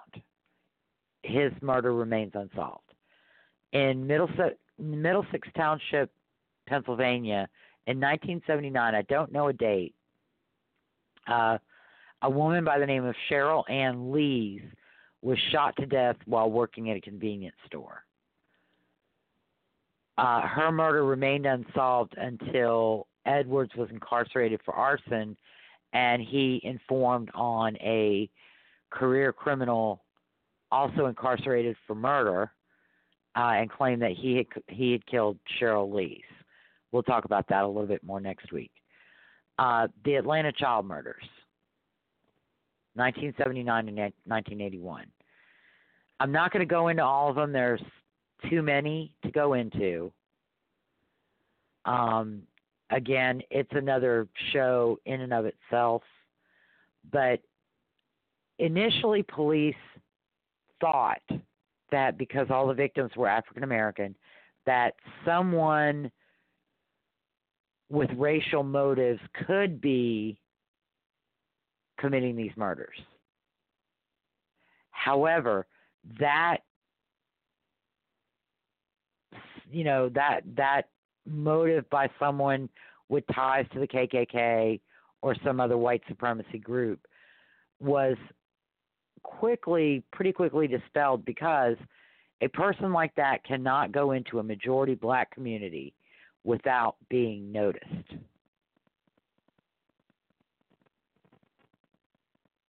And all of these victims lived in inner city, majority African American communities where anybody who was not African American would have stuck out. Hispanic, Asian, Indian, Middle Eastern, whatever. Um, so that was quickly dispelled or dismissed. And as it turns out, an African American man was preying on these kids. He was smart. He was from a relatively privileged background. He did not like inner city children. Um, he was better than they were. And so he was promising these young men fame and riches in the music business in order to sexually assault them and then murder them. Uh, again, we'll talk about next week, but his capture had nothing to do with Edward Edwards.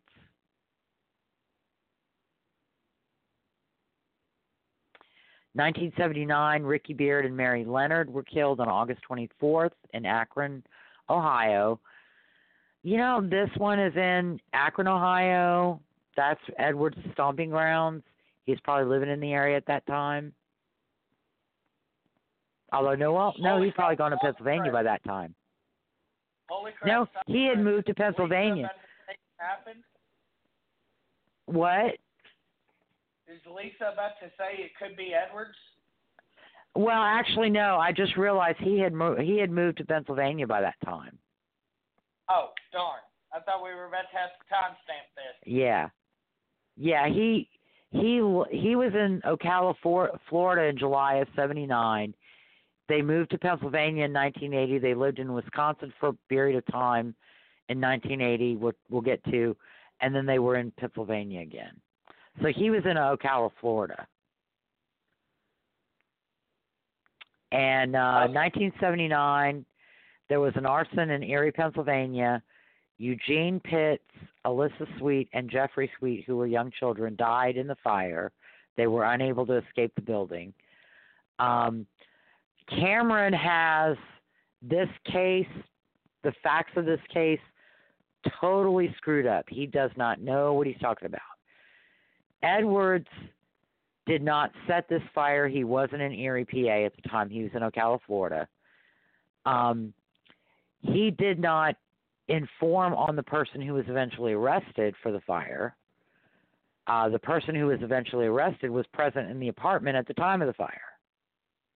And we'll talk about that a little bit more next week.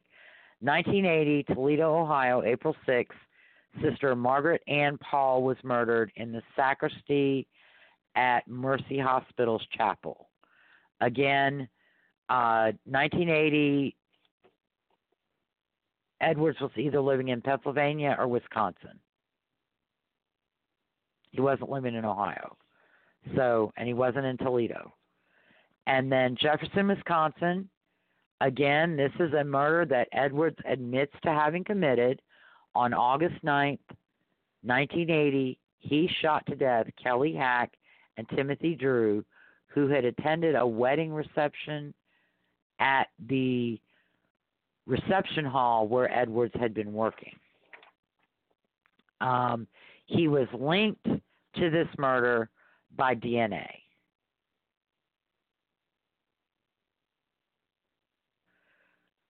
And he pled guilty to it. Um, his daughter actually had seen something about the Hack and Drew murders, uh, like a documentary, and she remembered he worked at the reception hall. They lived in the area at the time, and after the Hack and Drew murders, he took them to the site where it, it had happened and showed them, and also they moved very suddenly after the Hack and Drew murders occurred. So um, she contacted police and provided her information.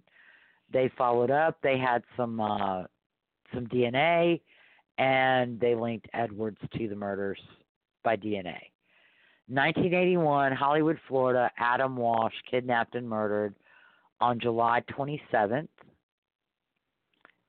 Again, this is another one of those high profile cases, and Edwards' name does not come up in any way, shape, or form in the Adam Walsh investigation. And I think this is one where he claims Edwards groomed his way into the life, if I'm not mistaken. Yeah, um, I think. So Adam was a young boy. He was about six or seven years old. He had gone with his mom to the mall in Hollywood uh, she was going to Sears for something or other to return something or pick something up. And um, she left him playing video games and went and took care of what she was taking care of and came back and he wasn't in the video game department. Um, she immediately got store personnel involved, but there was no lockdown of the store or announcements over the PA system to let everybody know there was a missing child. And um, then the police did not handle missing children cases with the urgency that they do today, especially children as young as Adam was. Um, so uh, a lot of things that could have been done quickly weren't done. but the theory is that there were some boys playing video games. They started acting up. Adam was near where they were. Someone, a manager or a security guard, gathered up, you know, lassoed up all the boys and put them out the mall. And Adam was a shy kid, didn't speak up, and he ended up getting lassoed out and put outside with everybody else. And so, um, and then he was snatched. And before she even knew he was missing. Um, and this is another one that he has things mixed up. He claims that when John and Reve appeared on national television, that Edwards went and planted Adam's head somewhere so that it would be found the same day. And I think what happened was on August 10th, a head was found in a drainage canal on the Florida Turnpike near Vero Beach, which is about 130 miles from Hollywood. After the head was found, divers searched the canal and found additional remains. When the remains were found on August 11th, or after the remains had been found on August 11th, John and Reve were invited to appear on national television. And of course, when they did, they hoped that the remains did not belong to Adam. But soon after that, the remains were positively identified as Adams.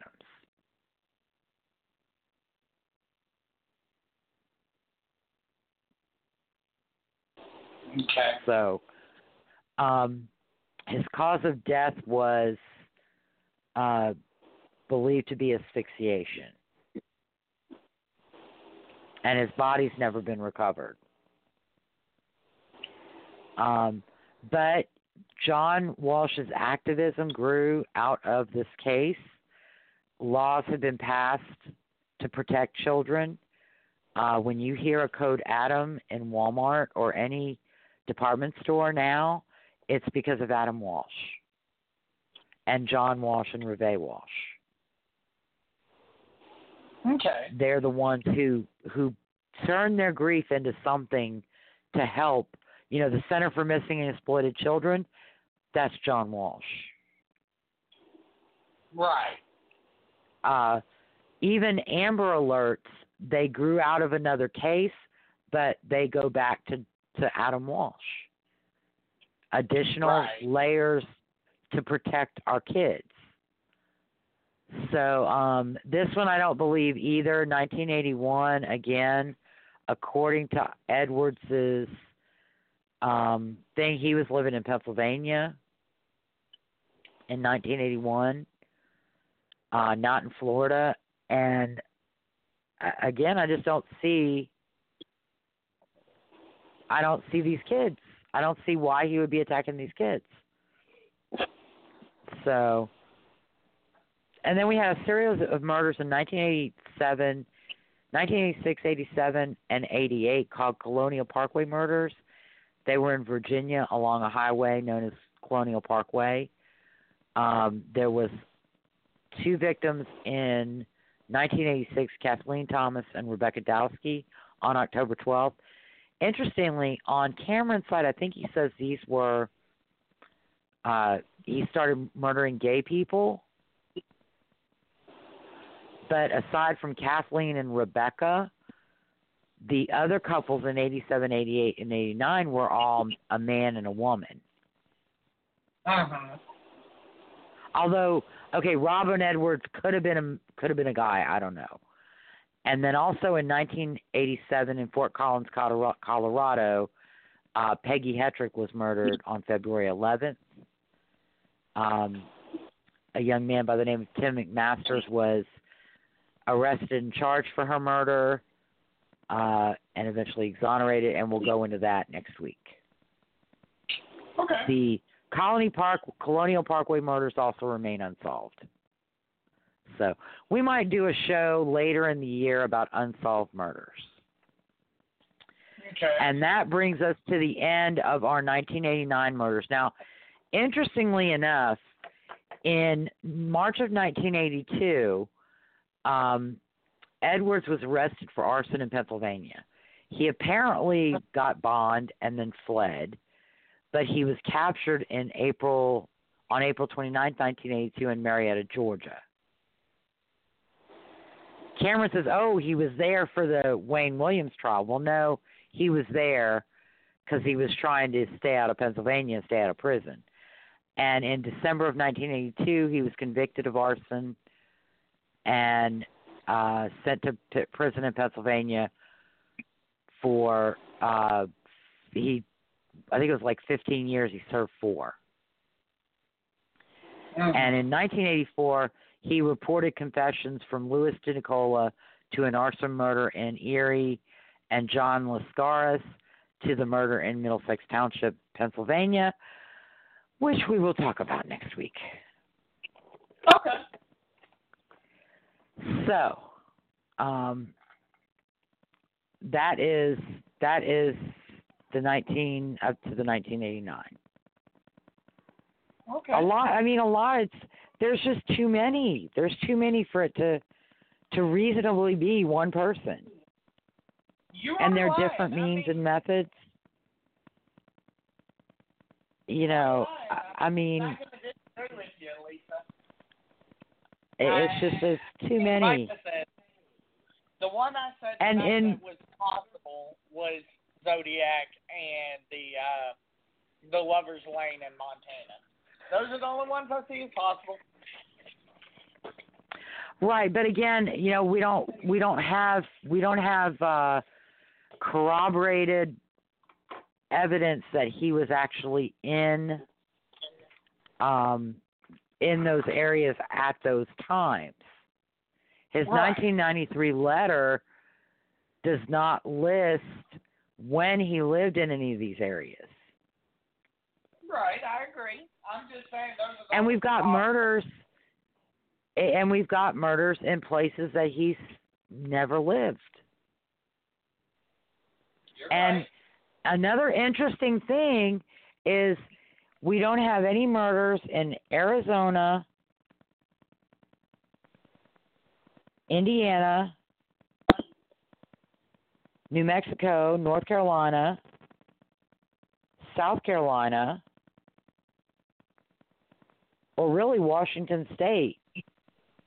Well, I mean, Lisa, everybody gets burned out. Come on now. So, um, and the older Edwards had another thing in in Metamorphosis of a Criminal. He talks about I think sometime in the early seventies that he fell on some stairs, and him being a bit of a con man, maybe the fall wasn't quite so accidental, and there was some sort of insurance claim involved. Um, but he pretty seriously messed up his neck and back, according to him. And the fact that he was using a cane in his mid to late 60s and into his 70s,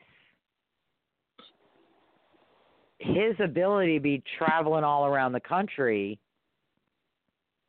flying, even flying on planes. I mean, my dad and my mom both had back problems. I have back Mhm. problems. And flying is torture. Oh, I'm sure. You know, from between the walking uh, in and around the airport to the seats to the time in the air to the uneven surfaces surfaces getting on and off the planes and the jetways and then the more walking um whenever I used to fly from New Orleans to to Memphis the day after I would always take that day off work cuz I was I was going to stay in bed taking a leave all day and move as little as possible. Right. So, um, so next week we will pick up. We'll talk about the 90s and 2000 cases up to 2009. Which we should get through pretty quickly, and then we're going to talk about the um, people that Edwards allegedly framed. See, Lisa, you say that, but next week's when I'm going to do a whole bunch of my shit talking, honestly. Um, no, I won't let you. Damn.